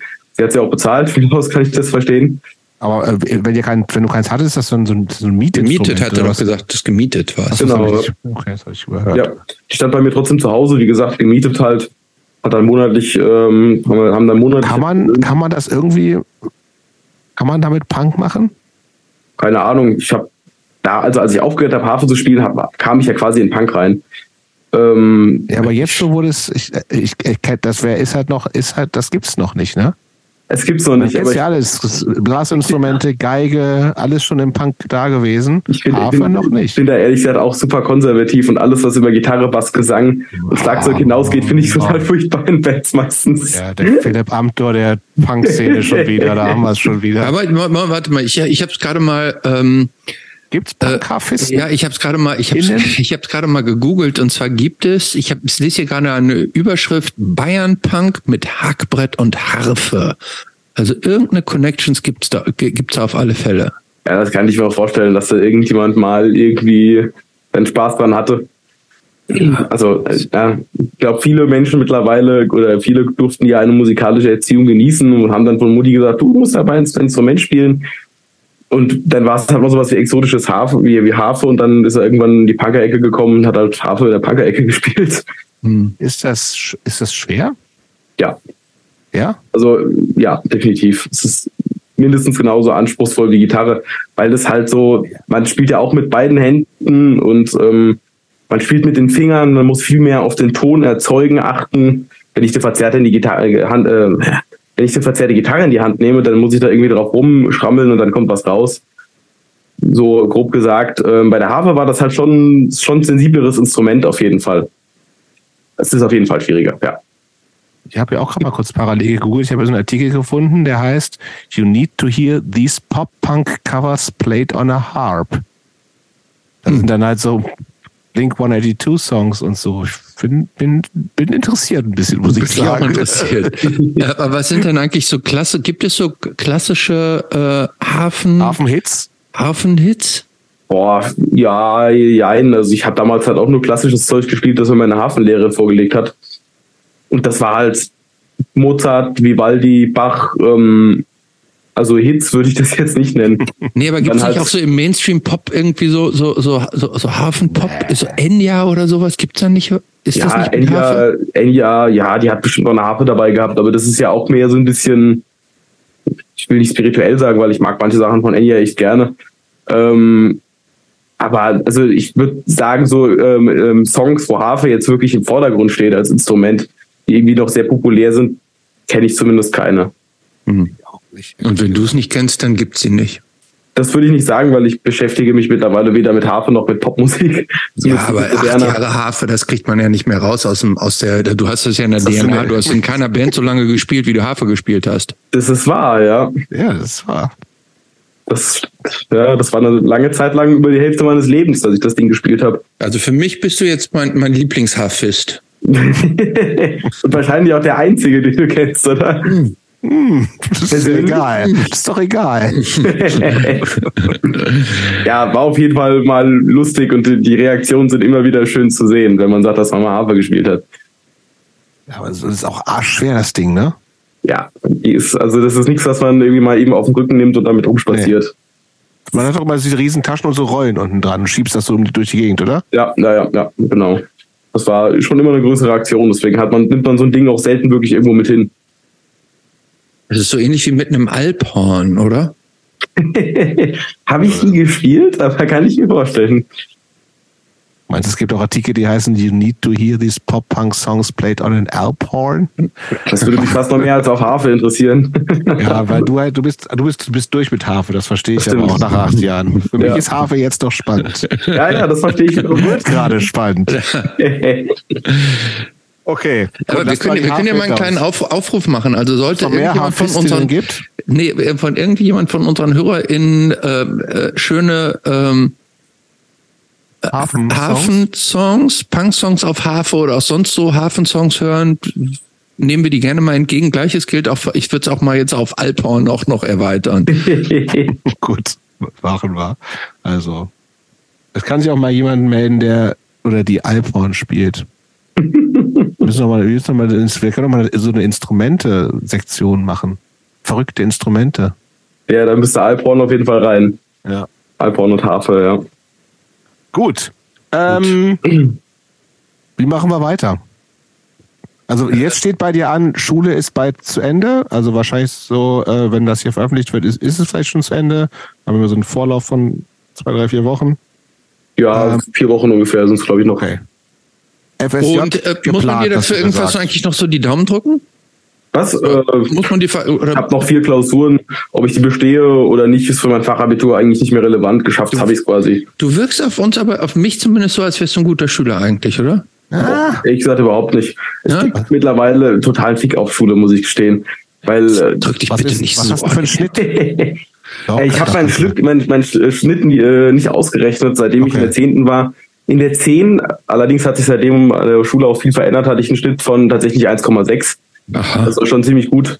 Ähm, aber die Waldorfschule fährt auch bis zur 11. Klasse so eine Schiene, dass alles, alles easy sehr, so, ne? sehr easy ist eben. Ja, okay. Und äh, da musst du ehrlich nicht viel, viel für machen. Also ähm, und ab der 12 oder also schon ab der 11 ziehen sie halt so krass an, dass es halt wirklich auf einem Gymnasialniveau, denke ich schon. Ja, weil es vergleichbar sein muss. Ja, ja, auch, ne? ja, ja, eben, genau. Man macht ja den gleichen Abschluss. Genau. Im Endeffekt.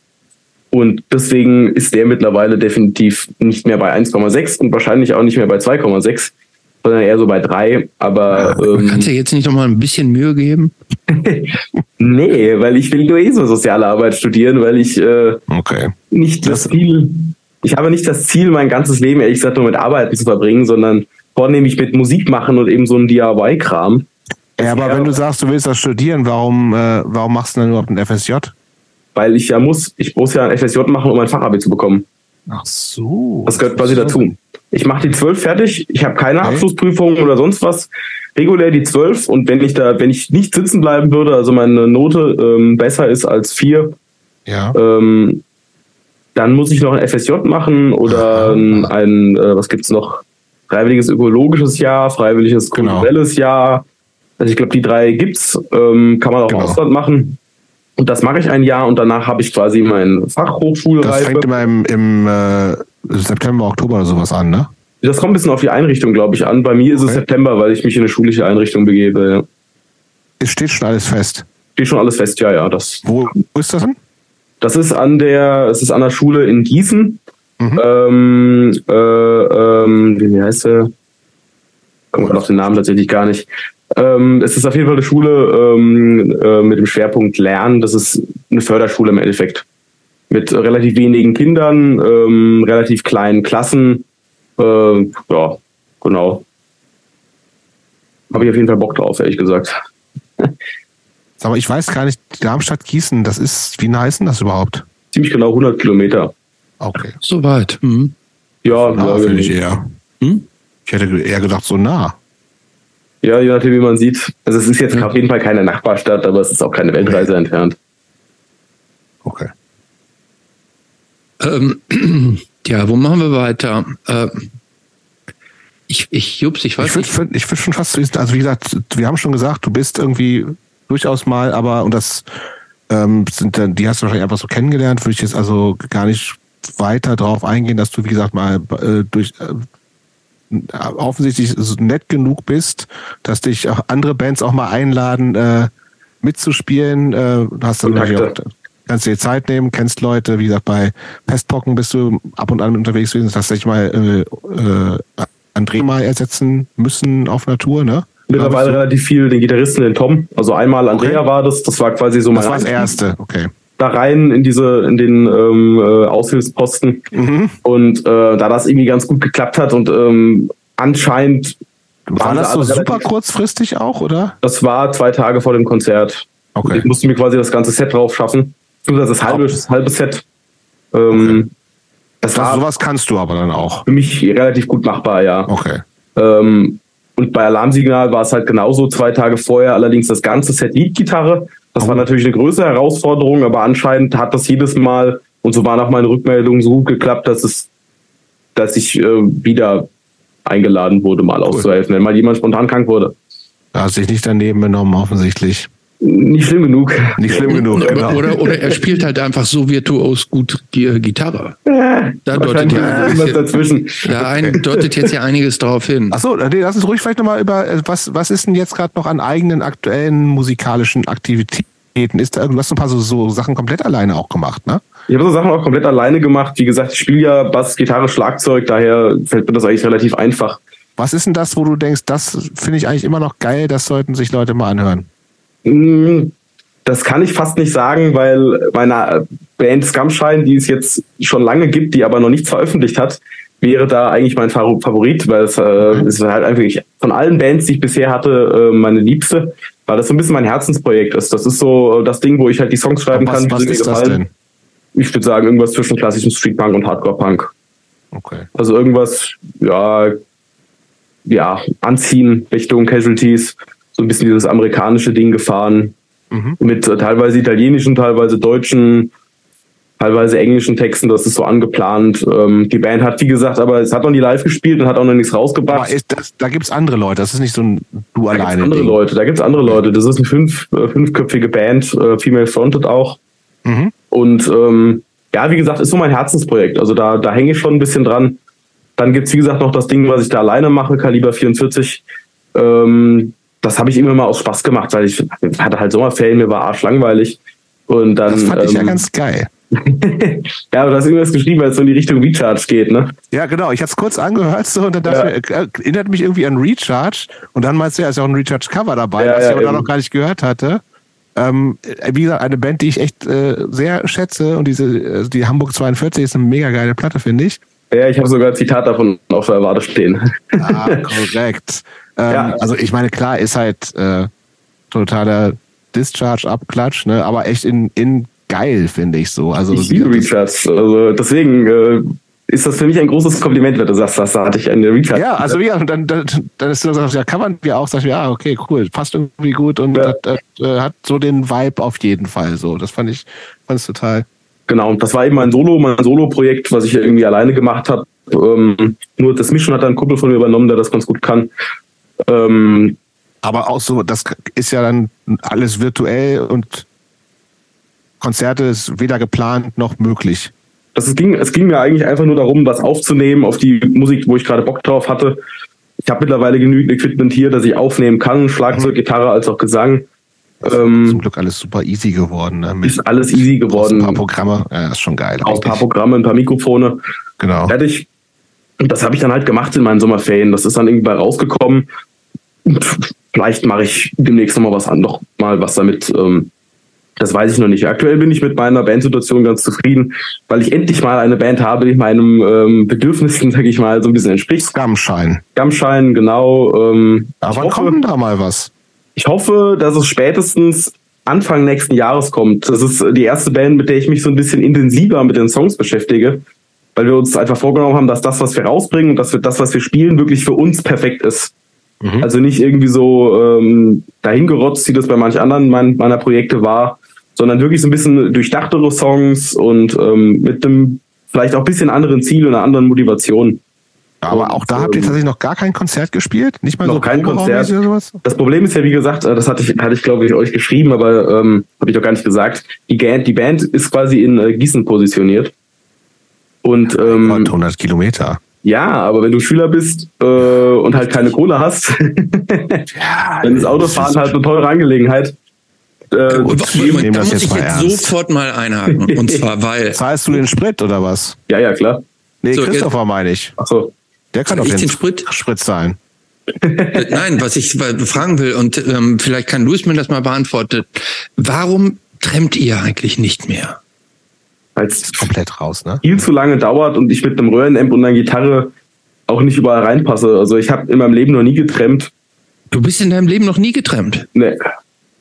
Ja, aber das ist komplett. Ich kenne auch echt seit 30 keinen, Jahren nicht mehr. Ich kenne keinen Mensch, der das je gemacht hat. Also ich kenne vielleicht welche, ich, aber ich, ich finde es aber, aber nur du was siehst das, ja auch niemanden mehr. Der ja, das ist so schade eigentlich. Und ich wer jetzt das, schon nach Gießen? Ich finde ja, das total schade. Ich fand das, ich fand dieses früher, dass man so an den Leuten, an den Straßen Leute sah mit so Schildern, wo dann sagt, geh, Gießen, ja, nehme ich mit. Ich finde, dieser Gedanke, man fährt sowieso und nimmt andere Menschen mit, ist doch ein total sympathischer Gedanke. Ich bin schon, schon, ich bin bin schon von Köln nach Portugal getrennt und ja, von. Ich bin früher auch ultra viel getrennt. Total viel getrennt. Ich aber ich will es auch schade. nicht mehr machen. Ich würde sofort ähm, machen. Ja? Ja. Moment, ich bin letztes Jahr im Urlaub getrennt. Ja, Kurz. zum Brötchen, zum Brötchen holen zum Eingang vom Campingplatz oder was? Nee, vom Museum zurück zum Campingplatz. aber ja äh, auch da, das ist, weil so, ich es auch ewig nicht gemacht hatte, auch so früher, als ich so Anfang 20 war, da waren äh, Urlaube Trampen. So, ja, natürlich, ne? ja. Nach England. Ja. Also mein beschissenstes Tramperlebnis, ich glaube, ich habe es vielleicht hier auch schon mal irgendwann erzählt, aber war äh, mit meiner Freundin Urte, sind wir von England zurückgekommen gerade. Ähm, und dann hat uns jemand auf die Fähre mitgenommen und aber die Person ist dann irgendwo anders hingefahren und hat dann sozusagen am Fähr in Calais, also auf französischer Seite, an der Fähre rausgelassen. Und dann haben wir gedacht, ja, easy, der kommt ja alle halbe Stunde eine Fähre an, wo ein paar hundert Autos runterfahren.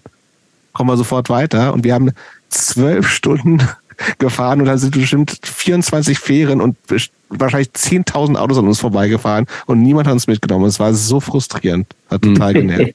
aber es gibt dazu, auch damals schon so Sachen mit, du wirst Leute schmeißen Steine nach dir und wirst beschimpft. Das gibt's ja auch, ne? Muss man ja schon Ach, auch sagen. Ich glaube halt, wenn du irgendwie einen gestellten Iro auf dem Kopf hast, macht's das wahrscheinlich auch nicht besser. Ähm, Würde ich mitnehmen. Nee, aber, ja, den, aber, den, Look, den du jetzt hier hast, so mit Basecap umgekehrt dreht, dich nimmt doch jeder mit. Den habe ich aber ja nicht unbedingt so oft. Also wenn ich rausgehe, dann stelle ich mir normalerweise. Du aber jetzt zum Trampen könntest du das aber ja machen. Ja, aber das ist ja, das ist ja feige, wenn ich mir, wenn ich verberge quasi, wer ich bin. Ja, gut, nur damit mich irgendein Depp äh, ja, in seinem Auto mitnimmt. Ja, hast auch wieder recht. Und außerdem. Ja, ich glaube, es ist inzwischen so eine, so eine, es ist einfach ein bisschen, ich, ich, wenn jetzt meine, wie auch wieder so, wenn meine Söhne würden echt sagen, ich tremp jetzt, ich weiß nicht, ob ich da ein gutes Gefühl hätte. Genau, glaub, das, genau deshalb sollten sie es machen. weil er dann kein gutes Gefühl hat. Ja, weil es gehört auch dazu zum, zum Erwachsenen und Größerwerden, dass man Dinge macht, bei denen die Eltern kein gutes Gefühl haben. Das, da gebe ich dir auf jeden Fall recht. Ich verstehe aber auch, was, was, was er meint. Ähm, ich glaube, das wäre jetzt bei meinen Eltern nicht so das Problem. Ich bin ja auch älter als deine Söhne. Ja, ja. Ja, ähm, aber auch dazu halt, was auch auf jeden Fall ein großes Problem ist, wenn ich halt zu einer Probe fahre, dann kann ich denen ja nicht sagen, hey, ich komme in den nächsten zwölf Stunden an. Ja, gut, das stimmt natürlich. sondern wartet mal auf mich. Wartet mal auf natürlich. mich, ne? spielt euch schon mal warm. Das stimmt, ähm, das stimmt natürlich, aber so zum Beispiel in den Urlaub zu fahren, irgendwie, das gibt doch nichts Besseres. Das kann ich, ich sogar noch verstehen, ja. Ich, hab, ich weiß nicht, ich, hab, ich, hab, ich bin so viel getrennt. Ich bin auch, bin in den USA. Wann bist du das letzte Mal getrennt? Ja, ist eine gute Auch Frage. lange her, ne? Ja, ist auch lange her. Aber ähm, ich, ich einfach so, natürlich braucht man extra Zeit. Das steht außer Frage. Ne? Ja. Das fluppt nie so, wie als wenn ich jetzt mit EasyJet irgendwo hinfliege. äh, aber äh, die, die Erlebnisse, die man mhm, dabei macht, schon, ja, ja. die sind schon tausendmal besser. Ich bin die gesamte Ostküste von, von von den USA, von Florida bis nach New York hochgetrennt. mal. So, ich finde, da habe ich nur gute Erfahrungen gemacht, weil es irgendwie so, man taucht ja in so ganz andere Ja, ja. Sphären irgendwie so ein. Der oft Aber das Leute, wird- Leute, oder Leute sagen, ey, dann pennst du auch eine Nacht bei mir oder so, Genau. wenn du nicht weiter. Also das ist echt, das ist schon.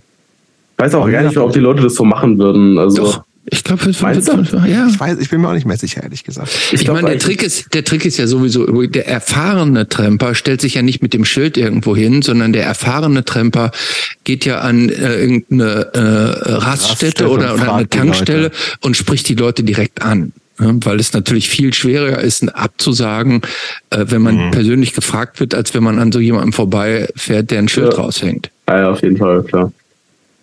Ja, wie gesagt, aber ich weiß trotzdem nicht, ob die Leute das noch so machen würden, weil ich glaube, das Misstrauen, gut, ich bin halt auch noch nicht so alt, ich weiß nicht, wie es früher war. Ja, aber du könntest mal, Aber- mal, nimm dir das doch jetzt einfach mal vor, du könntest Nimm jetzt du auch dir mal, das nochmal vor, Christopher. ich hab's ja schon gemacht, ich will jetzt ja, einfach vor nur- 30 Jahren. Ja, ich, ich will jetzt einfach Mach's doch ja, jetzt nochmal. ich will dem du, Louis du jetzt, zum nächsten Konzert, wo du hingehen willst. jetzt hier zum Wild at Heart hier die Straße runter am ja, genau. Also ist die Wahrscheinlichkeit, dass sich immer die Straße mit runternimmt, auf jeden Fall schon mal ganz gut. Ja, na gut, aber Trampen funktioniert natürlich nicht innerhalb von der Stadt. Man muss schon irgendwie ja, das irgendwo raus. Ne, Das Ja. ist ja Teil, das ist ja Teil des, des Deals. Aber gut, ich, ich wollte dir jetzt kleine Inspirationen mit auf den Lebensweg geben, wenn das jetzt so Aber um ich glaube original, es gibt niemanden der mehr, der, der oder die regelmäßig trennt. Nein, aber das ist doch, wäre das doch genau der Moment, wo man sagt irgendwie, why not? Vielleicht Let's können wir noch mal ein paar Hörerinnen inspirieren. Zum Trampen. Genauso wie früher ja auch irgendwie. Vielleicht Frü macht's ja auch früher, noch jemand. Gibt es eigentlich noch Menschen, die Interrail machen? Es gibt's ja wieder, ne? Weißt du, was das ist, Luis? Nö. Das wäre jetzt meine nächste Frage gewesen. Was ist das? Da- Das war früher ein großes Ding für so Leute, 18, 19, 20-Jährige. Du hast halt so eine, äh, früher war das so, dass du für 360 Mark oder 300 Mark oder sowas, weil ich habe das noch zu D-Mark-Zeiten gemacht, Mhm. hast du halt so, eine, so ein Ticket, was du in ganz Europa oder in fast allen europäischen Ländern, wo du Zug fahren kannst. Umsonst. Ja, okay. Für den ganzen Monat. Also nicht umsonst, sondern du zahlst ja so 300 oder ein paar hundert Euro. Äh, genau, aber wenn du das Ticket hattest, konntest du Genau. unbegrenzt, äh, ursprünglich, das fahren. wurde dann irgendwann mal eingeschränkt, aber die, das ursprüngliche Interrail war, dass man einen ganzen Monat in, ich sag, wir sagen jetzt mal in Gesamteuropa bis nach Genau. Marokko und in die Türkei Schon Marokko war mit dabei. ähm, äh, Zug fahren konntest. Und es gab damals ja noch deutlich mehr Nachtzüge. Sowas hast du dann halt genutzt, ne? Irgendwie dann sparst irgendwie Hotel oder Campingplatz und fährst halt über Nacht irgendwo hin und oder fährst Und da einfach waren- hin, weil da gerade ein Nachtzug ist und so, ne? Das war schon Und da waren viele, cool, ja. da waren unglaublich viele Jugendliche aus der, aus der ganzen Welt unterwegs, Ja. die man, die man an, an jedem Bahnhof in Europa waren, lagen irgendwelche Jugendlichen in Schlafsäcken Ja, rum ja, das mit stimmt. Rucksäcken, die irgendwie so auf den nächsten Zug warteten und so. Ähm, Sowas würde ich auch machen. Also gäbe es das es wieder. gibt's übrigens, ich glaube, es gibt's wieder. Also es gibt, glaub, es das gibt ja wieder. das, das, das äh, Deutschland-Ticket ne, für 49 Euro. Aber Ja, das ist, das ist so ähnlich. Interrail war so ähnlich wie das Deutschland-Ticket, nur in nur halt in größer. Ja. Ja, das Okay. war schon geil auf jeden Fall. Aber ja. interessant zu wissen, ob es das wieder gibt. Ja, also das war einen ganzen Monat und dann konntest du einfach sagen, okay, ich habe jetzt einen Monat Zeit. Also da war irgendwie sowas, weil ich habe das, glaube ich, irgendwann in der 12., 11., 12. Klasse in Schulferien halt gemacht, ne? In Sommerferien. Ja, genau. Mit zwei FreundInnen zusammen und dann sind wir auch so dann in England, da gab es halt auch schon so ein paar Connections, dann ist ja auch cool, wenn du Leute kennst, so, ne? Dann sagst du irgendwie, ey, ich kenne da irgendwie Leute aus, aus einer Band aus Portugal, fahr ich mal hin. So, Ja, irgendwie genau, so. Das ja, ist, ja. Und das ist schon geil. Ne? Das gibt's Also ja. hatte, man, hat, genau. man hatte so eine wahnsinnige Spontanität, weil man Mhm. halt irgendwie so sagte, ach, lass uns doch morgen nach Istanbul fahren und nö. So, also Fährst einen. Tag später wieder zurück, weil nachts Fährst einen Tag wieder zurück oder Wetter so. ist schlecht. Wetter ist schlecht. Da kommt halt echt, äh, bei mir persönlich kommt da immer dieses Problem hoch, dass meine Freunde, wie gesagt, ja meistens einfach echt nur ein paar Jahre jünger als meine Eltern sind. Und die, die sind mit diesem spontanen Ding leider überhaupt nicht mehr. Das finde ich total schade. Können, das können wir nicht. Ich, ich habe tatsächlich noch so ein, zwei Freunde, bei denen geht das. Ähm, und da bin ich auch sehr, sehr dankbar für. Aber bei ganz vielen natürlich nicht mehr, weil halt wegen Arbeit oder sonst Ja, was. Ja, das ist, nee, mit solchen Ja. Leuten darfst du dich nicht nur umgeben, ne? Ja, ich äh, komm, kam mit den älteren Leuten irgendwie immer am besten klar, tatsächlich mit meinem Leben. Ja, ja, aber, Wie gesagt, Philipp Amthor der Punk-Szene. Hier sitzt er. ja. Ja, ist eigentlich gar nicht mein Kompliment. Ich guck, hab gerade mal geguckt mit Interray, das ist irgendwie scheiße geworden. Ja, das ist, aber es gibt's irgendwie wieder, ne? Das, Das ist, gibt's irgendwie, aber du darfst dann nur, also das, das Most Popular Ticket, was es gibt, dass du kannst dann innerhalb von einem Monat sieben Tage lang reisen oder sowas. Also das so, ist wieder so Scheiß. Einschränkungen, das Ja, nervt total. Ja. Da musst du dir vorher überlegen, dann davon hängt dann der Preis ab und so, aber ich, Und dann musst du es eigentlich einen auch Monat- wieder nee, planen, einen dann ist ja auch nichts mehr mit. nee, doch, warte mal, einen Monat gibt's, kostet 528 Euro, ist natürlich schon ja schon viel Geld inzwischen geworden, ne? Einen Monat kannst du alles aber ist das jetzt mit sieben, aber ich darf, ähm, darf Nee, effektiv ist- aber nur sieben Tage fahren oder innerhalb des Nee, nee, Monats? das ist, das, ist, doch- das, ist, das ist noch so ein günstigeres Ding. Aber es gibt tausend Optionen und es gibt aber auch einen Monat noch. Einen Monat lang unbegrenzte Bahnreisen. So viele Züge, wie du magst, bla bla bla. Potenziell ist jeder Tag ein Reisetag. Bla bla Und das bla. kostet 560 Euro. 528. Aber jetzt kommt's, wenn du wirklich Zeit hast, kosten zwei Monate nur 575 Euro. Oh. Das ist wiederum schon Das fast ist schon ein Schnäppchen. Ja, das ist echt in Ordnung. Ja. Das ist Ja, gut, wirklich, ja. Aber ich habe keine zwei Monate Zeit. Ich schon. Du Aber schon. keine, aber keine 500 Euro. 575. Ja, ja vielleicht habe ich die 75 noch. ja, ist okay. Na gut. Äh, Ähm, ich, würd, ich, will fast, ich will fast mit diesen, äh, ich habe diese, auf Bock auf diese Musiksache. ich auch. Ich auch ja, jetzt ja, tatsächlich. damit. Ja. Nimm mal dabei. Also, genau. Erzähl du doch jetzt nochmal en Detail, was du dir gestern Abend überlegt hast, Christopher. Und Also- zum Glück ist Luis natürlich spontan. Aber Ja. hier in diesem Fall ja offensichtlich auch. Ähm, des hohen Alters. Ja, mir, meine Idee ist ja, dass wir Louis mal mit ein paar Klassikern, Klassikern, der, ja. Klassikern der Punk-Hardcore-Geschichte so konfrontieren, die aber, Aber jetzt, nicht die ganz ob. aber die, die nicht ganz obvious Klassikern, sagen wir so, sondern sagen so zum Teil so zweite, dritte Reihe und zusätzlich auch aus unterschiedlichen Zeiten und sub, unterschiedlichen Subgenres. Natürlich kann man jetzt hingehen und sagen, Black Flag. die Black Flag und Ja. Kennedys und Bad Ja, Brains, langweilig. also ähm, irgendwie Genau. Discharge und so weiter. Die ich würde aber gar nicht anhören brauchen, die kenne ich auch Die- so. so, genau, genau, ja, ja. sondern wir bewusst welche aus, ich habe bewusst welche ausgewählt, wo ich dachte, na, vielleicht kennt er die gar nicht. Oder Vorab die Frage, wie viel von den zehn Bands kanntest du? Äh, boah, da habe ich mir echt gar keine Notizen gemacht, aber und weniger als die Hälfte. Okay. Also drei, vier gut. oder sowas. Ich war tatsächlich, also äh, Hut ab dafür. Ich war echt überrascht, weil ich mich ja eigentlich so mit der Zeit und der Art von Musik schon eigentlich sehr beschäftige. Aber Sehr ähm, gut. dafür echt ganz schön viel Neues und auch viel Gutes Neues. Sehr gut. Um da mal zu spoilern schon von meiner Meinung. Ähm, dann fangen wir doch mal an. Also will, wollen wir, ähm, willst du die Reihenfolge festlegen, ähm, über, ähm, über welche Songs wir reden? Oder wollen wir die Reihenfolge durchgehen, ja. wie, wie ich sie dir geschickt habe? ja, dann lass uns das so, so machen. So habe ich ja auch ungefähr notiert, so ein bisschen. Dann fang doch mal an, was dir, was dir, was, Was du als du erstes hören gehört musstest. hast, was du hören musstest und wie du das Und gefunden hast. Und sag, wie, bitte, sag gern dazu, ob du es kanntest. mhm. Ähm, das erste wäre ja dann äh, One Chord Wonder von The Art Words. Meine ich, hier war das erste, Ja. oder? Ähm, fand ich ganz cool. War, fand ich sehr rock'n'rollig, finde ich aber eigentlich ziemlich geil. Also so ein bisschen dieses äh, dreckigere, rock'n'rollige, punkige. Also ich sag immer, das ist vielleicht ein bisschen weit hergeholt, aber ich, ich finde bei sowas hört man auch immer noch so diesen Ramones, Mhm. dieses Ramones-Ding ein bisschen raus. Ähm, ja, aber ziemlich geil. Also ich mag sowas ziemlich gerne. Muss so ein bisschen in der Stimmung dafür sein, weil eigentlich höre ich schon rotzigeren Punk noch als sowas. Aber ähm, kann ich mir gerade so im Sommer echt ganz gut vorstellen. Hm? Und hast du, äh, kanntest du die Band vom Namen her? Gar nicht. Weder den Song noch die Band tatsächlich. Oh, okay, das hätte ich, hätte, hätte ich fast erwartet, dass Hätte ich auch fast erwartet, weil die sind tatsächlich ja eine der, ähm, der ersten 77 UK Punk-Bands. So, ähm, Ja, nee, war mir gar nicht so bewusst, die Band. Es okay. gibt auch eine ganz coole, ganz coole Dokus, zu denen du dir mal angucken kannst, wenn du Bock hast. Ja, auf jeden Fall. Ich finde, so Dokus gucke ich mir eigentlich immer mega gerne an über so ein Zeug. Gutes Filmmaterial. Sehr gut. Gut. Das war also The Edwards äh, One Chord Wonders. Ja, Was haben wir als Song Nummer zwei? Dir, dir. Antaplast, Lederhosentyp.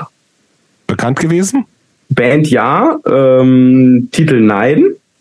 Ähm, das war tatsächlich, äh, Hansa Plast war für mich auch schon sehr am Anfang meiner Punk, äh, meines Punk-Seins eine relativ wichtige Band. Weil die hat mir damals eine Freundin gezeigt mit so Zeug wie A und P, also mhm. schon so ein bisschen im klassischen Punkzeug. Punk ähm, ich mochte die schon immer ganz gerne. Ich fand immer oder mittlerweile finde ich, dass es mich so ein bisschen an Ideal in noch punkiger erinnert. Mhm. Und Kann da, so ich, sehen, ja. da mhm. ich halt sehr großer Ideal-Fan bin, äh, mag ich die auch ziemlich gerne. Und für mich ist es halt so, das klingt zwar äh, ziemlich bescheuert mit meinen 19 Jahren, aber für mich ist es fast schon immer noch so eine Kindheitserinnerung, weil ich die, wie gesagt, schon sehr, sehr früh gehört habe. Logischerweise, ja. Aber wie gesagt, also cooler Song, coole Band, ähm, die würde ich auf jeden Fall auch jedem an, ans Herz legen. Ich finde, die kann einen sehr gut auch ähm, in Punk reinbringen. Finde ich auch. Ja. Mhm. Ich habe die auch erst spät zu schätzen gelernt, aber inzwischen bin ich die mega auch. Ja, auch die Und der Song, der, Song, der Song selber, was, wie findest du den? Auch ziemlich cool. Ich fand den Text ziemlich witzig, weil äh, also das sind halt so Texte, die, die macht man, glaube ich, heute so ein Stil gar nicht mehr. Das finde ich auch irgendwie ein bisschen schade. Also das ist kein wirklicher Nonsens-Text. Der hat ja eine, sie singt ja, sie hat ja ein Thema, über das sie singt. Aber ähm, das ist halt so, ja, das sind so, so, so alltägliche Dinge noch so ein bisschen, kann man vielleicht sagen. Und das finde ich irgendwie auch ganz cool. Das fand ich so, so ein bisschen persönlicherer Text irgendwie. Ja, gut. Ja, dann äh, Nummer drei, oder? Ja. Hm? My Machine Gun. Die war jetzt ein bisschen jetzt. anders, ne?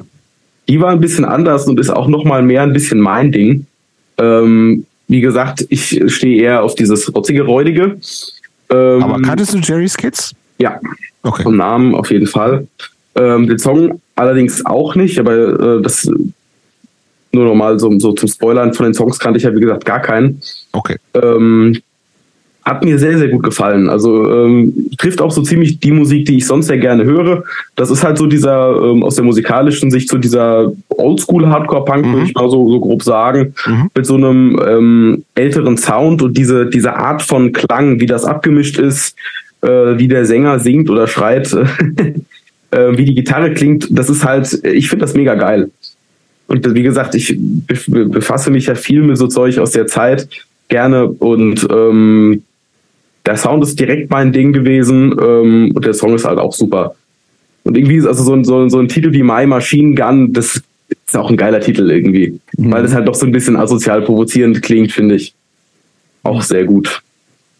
Ja. Das, das, das Ganze ähm, Is This My World heißt das Album, wo das, das drauf erste, ist. Mhm. Ja, ähm, finde ich ein Wahnsinnsalbum von Jazz Kids. Zweite Album leider nicht so geil. Nee, das ist leider nicht so geil. Ja, aber das, ich finde, das ist auch leider oft so, dass die ersten Alben meistens die besten sind. Irgendwie. Ja, also, ja das stimmt schon. Ist schon oft so. Muss man ist, ist schon oft so. Nach dem ja. Demo ging es bergab. Ja, genau, das ist irgendwie oft so. Manchmal ist tatsächlich ja, das Demo, was eigentlich die räudigste Aufnahme ist. Ja, ist oft, ja, ja finde ich auch. Ja. Ist oft so, ja. Ja. ja Gut, jetzt sind wir, wir sind, gehen nach Italien. Ja. Finjara May, May, ich weiß nicht, wie man es ausspricht. Finjara May, ja. Von Ratchet. Hat mich so ein bisschen erstmal an äh, Mob äh, 47 erinnert. Äh, die sind euch ja wahrscheinlich ein Begriff. Ja. Schweden. Ja. ja genau. Ähm, liebe ich auch sehr den Sound, weil es eben, ja, so hat mich so ein bisschen an den schwedischen Sound erinnert. Ähm, ja, weiß ich nicht, waren wahrscheinlich auch ein Stück weit meiner Thread ähm, inspiriert, könnte ich mir vorstellen. Ähm, mag ich auch sehr gerne. Wie gesagt, geht auch so sehr in meine Richtung. Ähm, Geballer, so ein bisschen. Es ist genau eher so Geballer und ich finde das immer sehr geil, wenn die Leute mehr schreien als singen, mhm. ähm, weil das für mich ausdrucksstarker irgendwie ist. Also wenn ich was ausdrücken möchte, irgendwie gerade im Punk, für mich persönlich hat Punk noch ganz viel mit Wut zu tun, mhm. nicht unbedingt nur destruktiver Wut. Ähm, deswegen, für mich passt das immer sehr gut, wenn, wenn die Sänger, Sängerinnen dann ähm, da auch ein bisschen mehr Power reingeben und dann nicht äh, so lieblich reinsünseln. Und deswegen, das ist halt, wie gesagt, das ist sehr, sehr mein Ding von Musik, damit kann ich gut was anfangen. Cool. So, so jetzt haben wir. Das nächste ist, das, das nächste dürfte dir jetzt wieder denn nicht so gefallen, weil der Gesang äh, äh, genau, ja, also wir haben, wir haben Youth, Youth, Brigade Sync with California. Genau. Ähm, fand ich an sich auch nicht schlecht. Hast schon recht, ist weniger mein Ding. Ähm, gefällt mir auch nicht so gut wie äh, die drei Dinger da davor. Ähm, die schnellen Parts fand ich halt ziemlich gut. Der Song hat, also hat ja viel langsamere Parts und dann immer wieder aber auch so ein ordentliches Ufzer-Ufzer-Ding. Ähm, ist halt insgesamt sehr hymnisch, ne? Ich mag halt auch gerne Hymnen. Also wie gesagt, ich höre halt viel Street Punk und da ist ja Hymnen durchaus Stimmt. auch sehr, sehr gegeben. Deswegen, also mein Musikgeschmack ist im Punk schon, würde ich fast sagen, relativ weit gefächert. Ähm, deswegen finde ich sowas auch ganz cool. Ist halt, wie gesagt, auch nichts, was ich immer hören kann, aber ja, so geht es mir eigentlich mit der meisten Musik. Man muss für alles so ein bisschen in der Stimmung sein. Aber wie gesagt, also so diese Mischung zwischen diesem langsamen Part, dieses eher ein bisschen melodischere, dieser Hymnencharakter eben, verbunden mit diesem immer wieder auch Geballer, fand ich schon auch interessant, fand ich gut.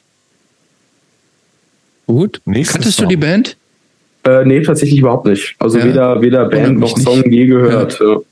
Genau, ja. Also es gibt zwei Youth Brigades. Die einen kommen aus Washington, sind deutlich härter, werden dir musikalisch wahrscheinlich besser gefallen. Die habe ich auch, glaube ich, schon mal gehört. Deswegen war ich erst ein bisschen verwirrt, als ich die Musik zu den zu Das den, kann sein, ja. Und dann gibt es eben die Youth Brigade aus ich glaube, die, die kommen nicht ursprünglich aus Kanada. Aus Kanada, ja. Und, aber, aber eigentlich Kalifornien, ja. So, und haben da also schon so wichtige Band, die aus dem Label gemacht hat, was total viel äh, relevante Sachen gemacht hat mit, und auch so viel hintersteckt. Better Youth Organization nannte sich das und also es gibt auch eine sehr coole Doku übrigens. Ja. Ich finde ja auch zum Beispiel das Cover von der Platte, die mir hier angezeigt wurde, bei dem, von, von dem Song, fand ich auch ziemlich cool. Weil das noch so einen leichten Oldschool-Charakter mit so einer einfachen Zeichnung hat, die irgendwie so. Ist das so ein, der Typ mit Fahne, so. Ja, genau. Okay. Ja, genau. Ja, Think with California heißt. Was, heißt was, was eigentlich nicht das Original-Artwork ist. Also dachte, das, genau, das, das dachte ich mir fast irgendwie. Nee, die, die, die Vinyl, die Platte hat ein anderes Artwork als das, was ihr jetzt da gerade seht. Mhm.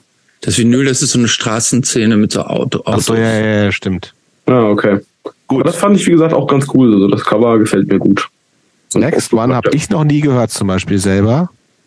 Beach Wir hören, es geht out. Beach Blanket Bonk Out von JFA. Habe ich auch noch nie gehört. Ähm also ich kenne die Band, aber ich habe die, glaube ich, auch noch nie gehört. Ich weiß aber, ich kann die einordnen. Einer, einer, einer meiner Lieblingssongs. Echt? Ja. Okay. Kann ich auch verstehen. Fand ich auch wieder so sehr so, so einen schönen klassischen Oldschool-Punk. Denke ich, kann man die so ein bisschen verorten. Ähm, weißt du, wann, wann, die, wann die aktiv waren? Ob die noch aktiv ja, die sind, sind immer noch. Die haben, die, haben, die haben in diesem Monat gerade noch ein neues Album veröffentlicht. Das stimmt, stimmt. Ähm, aber diese Aufnahmen stammen, glaube ich, von 1981. Die, die waren tatsächlich eine der ersten äh, Bands, die rein aus Skateboardern bestand und die haben so den, den ähm, be bevor das in diese diese, bevor das so melodisch war, haben die eigentlich waren eine der ersten Skate-Hardcore-Bands, ähm, bevor das so NoFX Pennywise-mäßig äh, äh, wurde, ähm, war, äh, waren die eine der ersten äh, Skate-Bands. Ähm, die hatten auch auf der ersten EP, von der das stammt, die haben auch so einen 3-Sekunden-Song und einen 15-Sekunden-Song äh, zum Beispiel. Äh, sie sind, ähm, ich, ich fand die immer super, aber deshalb äh, wird's mal, äh, du konntest damit jetzt auch was anfangen, ne? Musikalisch? Auf jeden ja. Fall. Ja. Ähm, ich, also ich, ich habe mir schon gedacht, dass es irgendwie aus den 80ern kommt, so vom Sound her. Ähm, wie gesagt, also es gibt, es ist wahrscheinlich fast schwierig, was zu finden, was mir aus den 80ern so gar nicht gefällt. Ähm, also da gibt es wirklich, glaube ich, wirklich nur wenige Ausnahmen, auch wenn ich natürlich vieles davon einfach nicht kenne. Mhm. Ähm, aber die fand ich auch ziemlich geil, eben weil das halt so nicht so diese NoFX-Schiene war. Ähm, die haben ja, glaube ich, so, ne? genau, die haben ja auf dem, auf dem Cover sind sie ja auch mit Skateboard drauf. Also, dass die irgendwie so aus dieser Skater-Ecke kamen, das dachte ich mir dann bei dem Cover. Und wie gesagt, da fand ich halt, ich fand das ganz angenehm, dass es so ein bisschen rotzigerer war als, mhm so dieses NoFX und Pennywise-Ding. Gerade Pennywise ist ja. Ja, man kann die musikalisch eigentlich gar nicht vergleichen, nee. muss man tatsächlich Gar keinen Fall eigentlich. Ja, wirklich. Ja, also, ja, das ist was ganz anderes. Aber mir gefällt sowas viel besser. Ja. So dieses NoFX-Zeug und sowas, auch wenn ich NoFX auch ganz gerne mag. Ich muss mir die, glaube ich, auch mal anhören, die frühen JFA-Sachen überhaupt. Ich Großartig. Sowohl also die, die erste EP Blatant Localism als auch die ersten beiden Studioalben finde ich genial. Die hatten zwischendurch, die waren, haben halt eine, so eine sehr eklektische Mischung aus dem sehr rohen Hardcore Punk. Dann hatten die zwischendurch auch ähm, immer so Surf-Instrumentals. Mhm. Ähm, und äh, ich, ich fand die fand die mal gut. Hast du, die neue, hast du die neue Platte gekauft? Ja. Kann die auch was? Ah, ich finde die, nee, ich finde die, okay, ich habe sie erst zweimal gehört. Ähm, reicht halt leider nicht so ganz an die frühen Sachen ran, aber ich würde jetzt nicht sagen, dass die schlecht ist. Ich glaube, die ist so gut plus, so gut plus. die neuen Sachen immer. Last Ride heißt die. Das ist das erste Studioalbum von JFA, ich glaube seit 15 Jahren oder so oder 11 Jahren. Das war keine Originalbesetzung, oder? Hm, aber der Sänger und der, äh, der äh, Originalgitarrist sind noch dabei. Aber diese, die Besetzung, die jetzt die spielen auch wirklich schon sehr lange zusammen. Die Band war tatsächlich nie weg. Die existierte immer. Okay. Nur halt mal mehr, mal weniger aktiv, aber ähm, die waren, haben immer existiert. Und ich habe sie einmal live gesehen. Wundernswert, wenn es eine Band so lange gibt. Cool. Mhm. Spricht meistens schon für die Band. Ja, nächster, nächster Song, würde ich sagen. Ja. Ist sehr, sehr gute Band. Blutat, wieder mal geklaut. Hab ich auch noch nie gehört.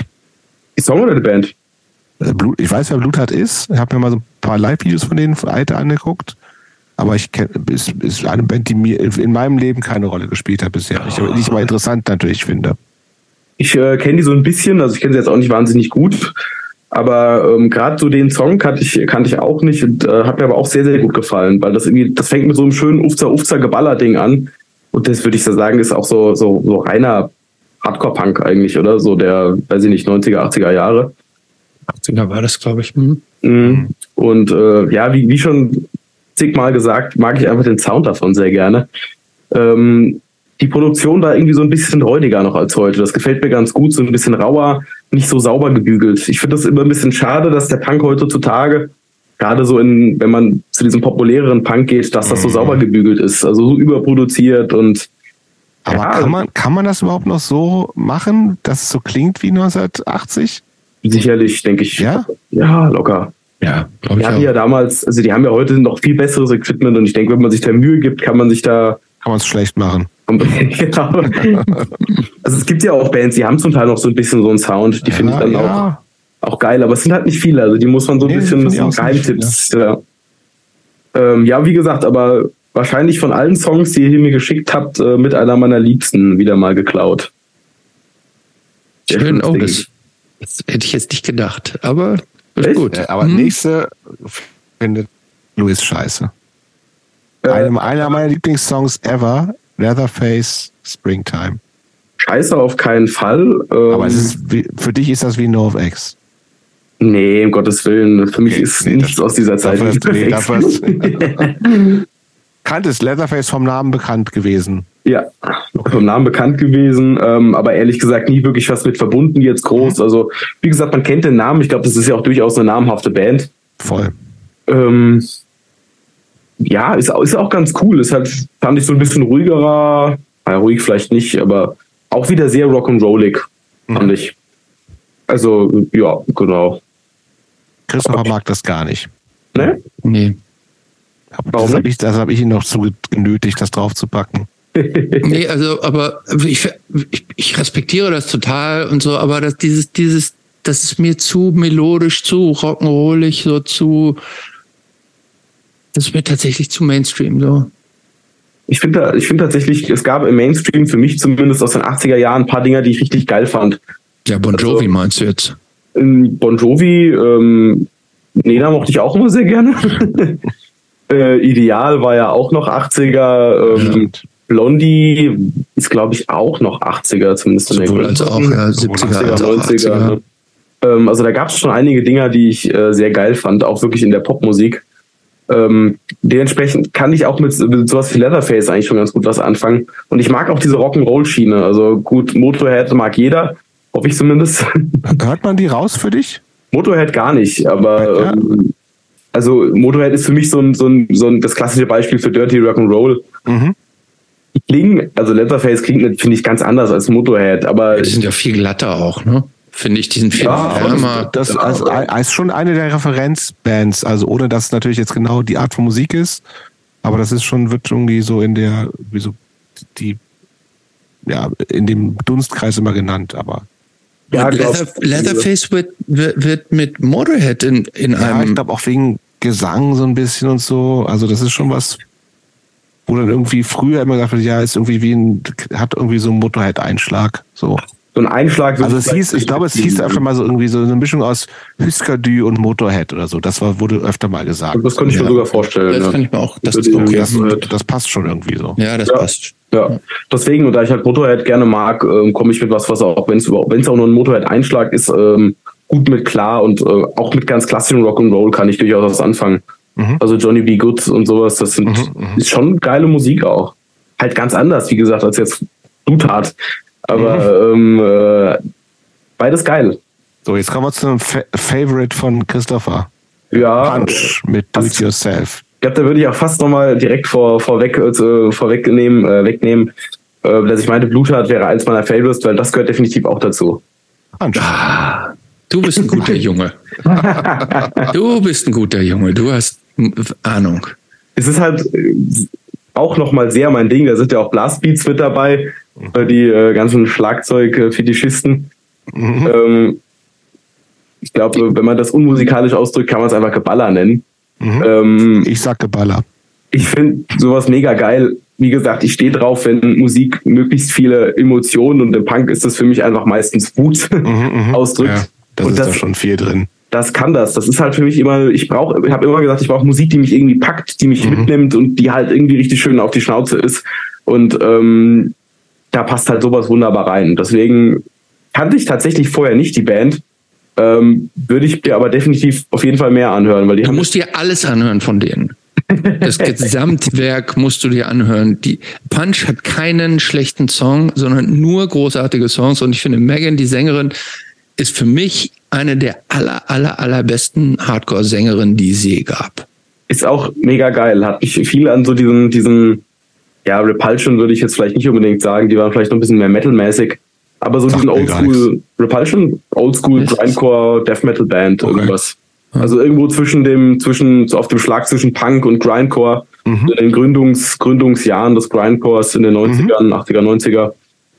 Ähm, auf jeden Fall eine wichtige Band, Repulsion. Und ähm, ja, so ein bisschen in die Richtung, weniger vom Sound, mehr von der Machart, finde ich, geht es auch, für mich zumindest. Und ähm, gerade Grindcore habe ich früher mega viel gehört und ähm, dementsprechend habe ich auch ein großes Herz für eben diese Geballer-Blast-Beats. Ähm, gemischt mit diesem Hardcore-Punk-Ding genau meins. Also da äh, schlägt mein Herz schon auch definitiv für. Louis, du bist ein guter Junge. Ja.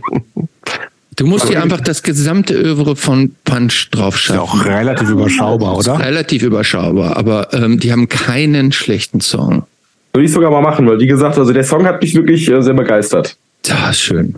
Den kann ich auch direkt, ohne irgendwas sonst von dem zu kennen, direkt jedem ans Herz legen, weil äh, Coole, geil. coole Band auf jeden Fall. Haben wir, Ja, haben wir, haben wir hier in diesem und so. Podcast, Podcast glaube ich, auch noch nicht oft genug gesagt. Du hast, sagst das gefühlt jeden zweiten Podcast. dass Punch eine gute Band ist. Ja, das die beste Band der Welt ist. ja das ist, das ist natürlich War, leider war, war, war. Ja, für, für jeden, äh, jeder. So, jetzt, aber wir waren ja jetzt so in den äh, 2000ern. Wir gehen jetzt mal wieder zurück in die 80er. Ist das 80er? Ja, würde ich Glaube sagen. Ne? schon. Operation Ivy Sound System. Ja, War dir natürlich ein Begriff? war mir natürlich ein Begriff und ich hasse Ska.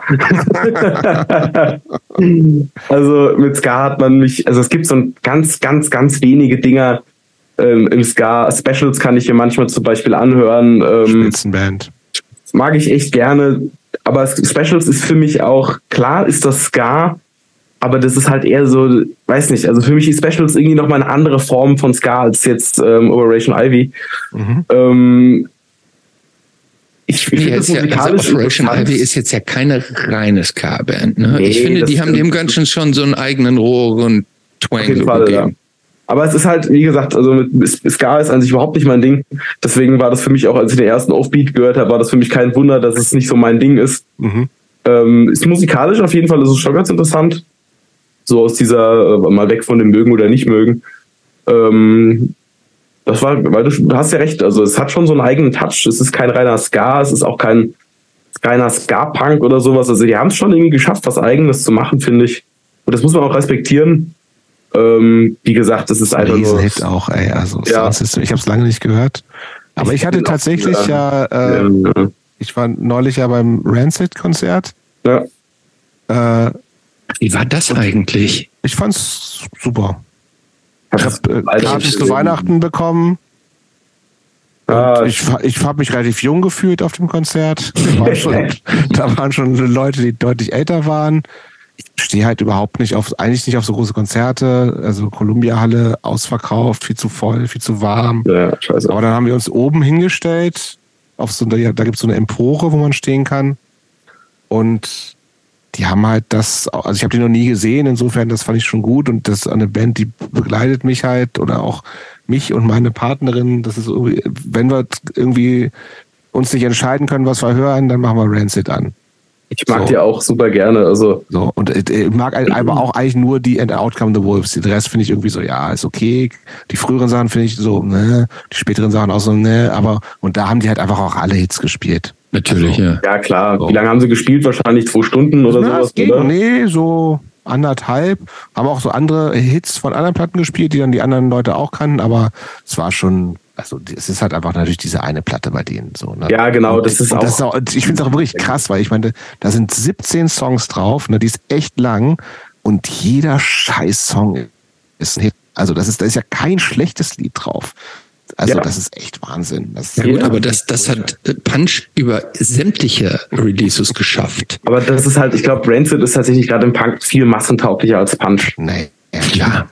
Ja, klar, da deswegen ja 5000 Punch Leute hin. braucht man halt nochmal besonders guten Geschmack. das stimmt natürlich.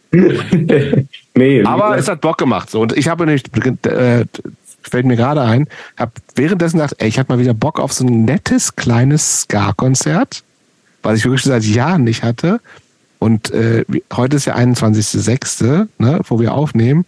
Und da ist hier in Berlin und in vielen anderen Städten immer diese Fête de la Musique. Ich weiß nicht, ob es das gibt es in Darmstadt vielleicht nicht. Ja, das, ist irgendwie aber so ein internationales Ding, wo immer dann schon seit Jahren Bands einfach ohne Anmeldung irgendwo spielen können. Und ganz viele kleinere Läden und Kneipen und so machen dann eine Bühne. Ist eigentlich ganz nett. Regnet ganz oft und es gibt auch in Berlin so viele so Punkkneipen oder irgendwelche Punkbands spiele ich aber selber auch schon irgendwie okay. oft in strömenden Regen auf irgendwelchen Anhängern auf dem Boxy in Berlin Geil. gespielt.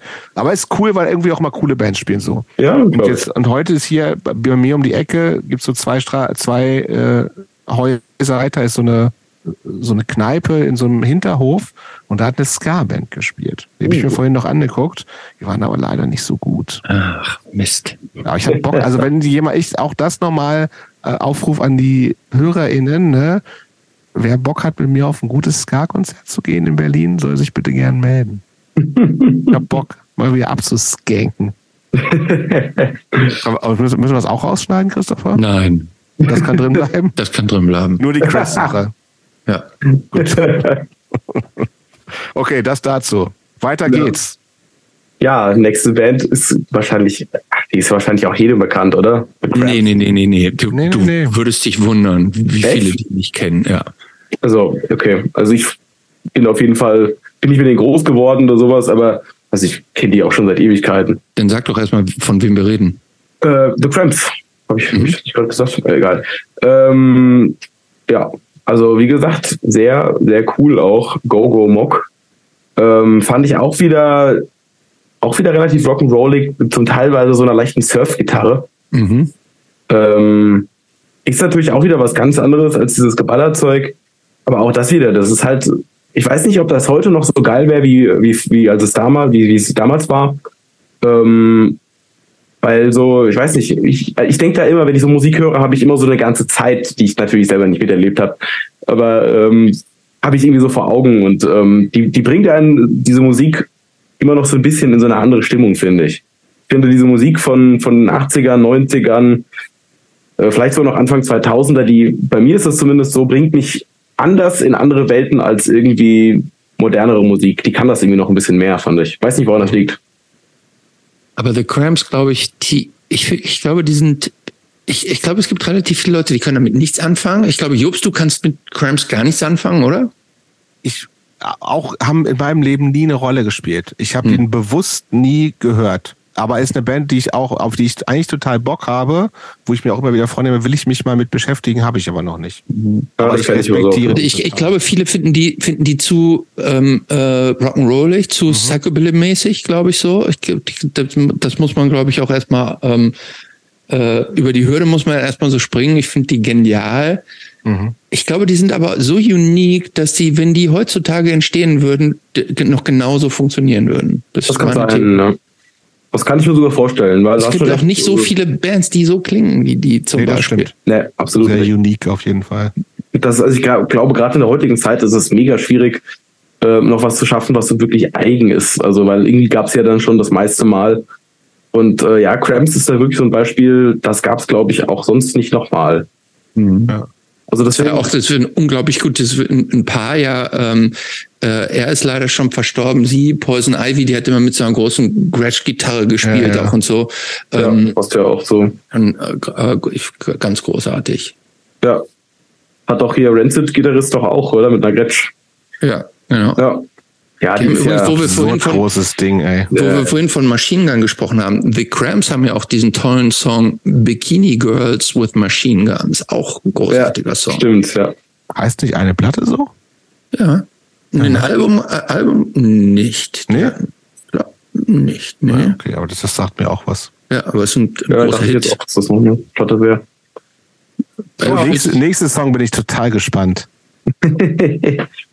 Äh, ja, Sag, wo- was, um was es geht. Rides of Spring for Want Off hat mir Mhm. noch gar nichts gesagt. Kannte ich nicht. Ähm, ist auch nicht unbedingt mein Favorite. Ist halt auch, also ich fand es auch sehr, sehr rockig. Ähm, vielleicht sogar noch fast noch ein bisschen weniger Rock'n'Roll, sondern wirklich mehr in so eine, so eine leichte Rock-Attitüde. Mhm. Jetzt nicht auf ACDC-Rock-Niveau, schon Ja. noch so ein bisschen äh, dreckiger. Aber ähm, war mir irgendwie zu langsam. Könnte ich mir vorstellen, dass, das, dass ich mir das manchmal ganz gut anhören kann, aber ähm, an sich auf jeden Fall nicht so meins. Ja. Interessant. Also hätte ich jetzt auch nicht gedacht, dass es deins ist. Nee, ich auch nicht. Ich hätte es nicht erwartet, aber ich, ich hätte jetzt, ich hätte jetzt nicht erwartet, dass du das als Rock'n'Rollig Nee, Der rockig, ja, der rock rockig, ja, ja, ja. rockig, ja, ja. Aber Ja, ja, hätte, rock'n'rollig, ja, ja. ja. Aber ich kann es irgendwie nachvollziehen. Also so eine leichte Tendenz. Das ist wie gesagt, also man sollte jetzt bei Rock, wenn ich das so sage, auf keinen Fall an so Okay, aber- denken. Aber gerade bei Oder der Band würde mich mal interessieren, wenn, wenn dich jemand fragt, was ist denn das für Musik? Wie würdest du denn dann, also jetzt, wenn du so, dem so einen Stempel aufdrücken müsstest? Was ist das? Ich glaube, das kann man bei denen nicht so wirklich. Also das, das war auch so mit das Erste, was ich mir gedacht habe, so dachte, was, was ist das für Musik? Mhm. Versucht das dann immer schnell so einzuordnen, okay, was ist das für ein Stil? Ähm, aber ich würde sagen, das ist vielleicht nicht ganz so wie Cramps, aber es ist auch so schon eigen, auf jeden Fall. Hm, Oder? Ne? hm. ich habe ja auch den einen Song nur, glaube einmal. Ja, guck mal, das ist interessant, nämlich also, ähm, ähm, ähm, äh, dass, dass dir tatsächlich ja diese Connection, dass du nicht kanntest und dass du sie offensichtlich auch nicht rausgehört hast. Ähm, denn äh, Rides of Spring muss man schon, ich sage mal jetzt mal, so in den weiteren Fugazi-Umkreis schon so zählen. Ja, so auch die, diese, ja, diese, diese, diese zweite D- Also der Discord. eine Typ, der, ein, der andere, der andere Sänger von Fugazi, also der von Zweite beiden Sänger von Fug- Fugazi hat das ist die alte Band von dem. Ach krass, okay. So, also Oh, das hätte ich jetzt auch nicht gedacht. Es gab vorher die Band, also Fugazi ist so quasi also die Mischung dann aus Minor Threat, wo ja der eine Teil, also oder Ian McKay herkam und der andere Typ hat war halt bei äh, Rides of Spring. Night of Spring und das ist halt so so der eine der ersten Bands aus der Szene, die halt so dann aus diesem Hardcore halt, den es halt vorher mit so einem Geballer gab, halt so das so sowas noch Emotionalisiert Emotionen hat. emotionalisiert hat, so, so Proto-Emo-Core. Also das, ist, das war so, was früher Emo-Core war, so, ne? Also Bei dem, bei dem Wort Emo schrecke ich aber auch schon immer zurück. genau, und das ist ja irgendwann auch so ein eher so ein Schimpfwort geworden. Dann ist es irgendwie auch so auch groß so mit irgendwelchen My Chemical Romance Kram und sowas geworden und so, ne? Aber das ist das, was so, wenn mich jemand fragt, was ist für dich Emo-Core, würde ich der Person, glaube ich, Rise of Spring geben, zum Beispiel. So. Ja, aber Aber ist halt auch für ich mich klar Hardcore so, ne? Also, ja, Ja, Aber ich kann es verstehen, wenn man das nicht hört. Also das ist so. Aber für mich ist das eine eindeutige Hardcore-Band. ja, wie gesagt, wäre ich jetzt auf, auf keinen Fall erstmal drauf gekommen. Mhm. Aber wie gesagt, also weiß das nicht, ist ja genau, das ist, das ist ja genau spannend, irgendwie, wie, wie du das praktisch mit den frischen ähm, Ohren gehört hast. ähm, gut, letzter Song. Mit dem konntest du vermutlich am allerwenigsten was anfangen. Ja, oder? weiß ich nicht. Doch, hat er absolut recht. Ja, okay. Matador x-mal Deutschland. Also, weiß ich nicht, würde das jetzt mal ähm, von wegen Musikrichtung und sowas eher so auf Wave-Punk oder sowas schieben? Mhm. Irgendso zumindest in die wavigere, elektromäßigere Ecke. Ja. Ähm, Hans, konntest du, hast du nachgeguckt oder konntest du einordnen, von wann das ist? ah, schwierig. Ich würde sagen, Anfang 2000er. Nicht ganz. Okay. Dann hau mal raus. Wann ist es? Ich weiß nicht genau. Ach so. Genau weiß ich auch nicht, aber äh, äh, vermutlich 20 Jahre vorher. Ja, ja. Echt? Ja, ja. Krass. Okay. Ende 70er wahrscheinlich Ja, ja, sogar, in den oder? 70er, Anf- ich weiß nicht Wow, genau, okay. aber oder Anfang 80er. Ach, krass. Kurz nach, da sollte er nicht schon wieder Fake News verbreiten und irgendwer rummeckert. Ich kenne mich aber auch, also dieser, alles was mit Wave zu tun hat oder sowas, auch wenn es Wave Punk ist, kenne ich mich überhaupt gar nicht aus. Also Ja. da könnte ich jetzt auch keine einzige Referenzband nennen oder sonst was. Also was wollen wir jetzt noch mal rausfinden? Ähm, Ja, 86. nee, nee, tatsächlich. 86. Ja, Ende Ja, ganz schön 80er. spät. Ja. Okay, da war ich bei den Early 2000ern immer noch ziemlich dran vorbei, aber Mhm. Ja, aber ich dachte, das wäre noch älter. Ja, die, die war, war auf dem Viva-Album von 1987, ja. Die Tatsächlich. Band gibt's doch, gab's doch länger, oder nicht? Ja, die gab es auch länger, aber ähm, vielleicht gab es die nicht so früh schon, wie wir da jetzt gerade dachten. Gründung 1980. Na, okay. wie lange gibt's The Cure? Oh, seit der sieb- 70er, Ende späten 70er, oder? Ja. Das ist das Einzige, was ich, was mir jetzt irgendwie einfallen würde, was Mhm. auch nur im Ja, ja. entferntesten damit zu tun Ja. haben könnte. Ja, Ich glaube sogar entfernt ist das gar nicht so. Cure Ja. 76 anscheinend. 78, äh, nee, Ah, okay. 78 in The Cure umbenannt. Gab's vorher schon so ein bisschen. Ja, die also Cure mag ich auf jeden Fall, aber eher so aus nostalgischen Gründen bei mir eigentlich noch ganz gerne. Äh, aber ja, also ich würde das würde ja sagen, das ist nochmal also vielleicht sogar eine ganze Ecke waviger. mhm. Mhm. Und bei Wave bin ich einfach ganz, ganz, ganz schnell raus. also äh, Das ist gesagt, auch okay. Das musst du in dem Alter auch noch nicht gut finden. Ja, ich glaube, das, das kann vielleicht noch kommen. Also es gibt ja Aber Weiß nicht, meins ist also- es auch noch nicht. Ich bin Also- ja auch noch jung. bei so Mhm. düsterem Punk, wenn man das zu düster oder Punk einordnen möchte, weiß ich nicht, die zweite Platte von Chaos Set vielleicht, aber Mhm, ja. ist ja trotzdem Ja, musikalisch was ganz anderes. Ja, ja. Jetzt fliegende Stürme geht vielleicht schon ein bisschen mehr in die Richtung. Ist auch ganz cool, so dass ich fliegende Stürme, ist mir aber immer noch ein bisschen zu depri auf Dauer. Mhm. Mhm. Also ich höre nicht so gerne Musik, die mich irgendwie groß runterzieht. Und das ist bei mir bei Wave immer so an der Grenze ein bisschen. Das ist dann nachvollziehbar. Ja, ja. Ja, aber du hast recht. Also von allen Bands äh, oder von allen Songs, die ihr mir geschickt habt, ist das wahrscheinlich die, der, der mir am wenigsten Ja, zusagt. das Ja. war, das, also das habe ich nicht anders erwartet. ähm, Cool, aber danke, dass du das äh, dir alles angehört hast. ja, sehr gerne. Also ich, ja ich finde es gut, gut, dass du erkannt hast, welches die wichtigste Band einfach ist. Punch.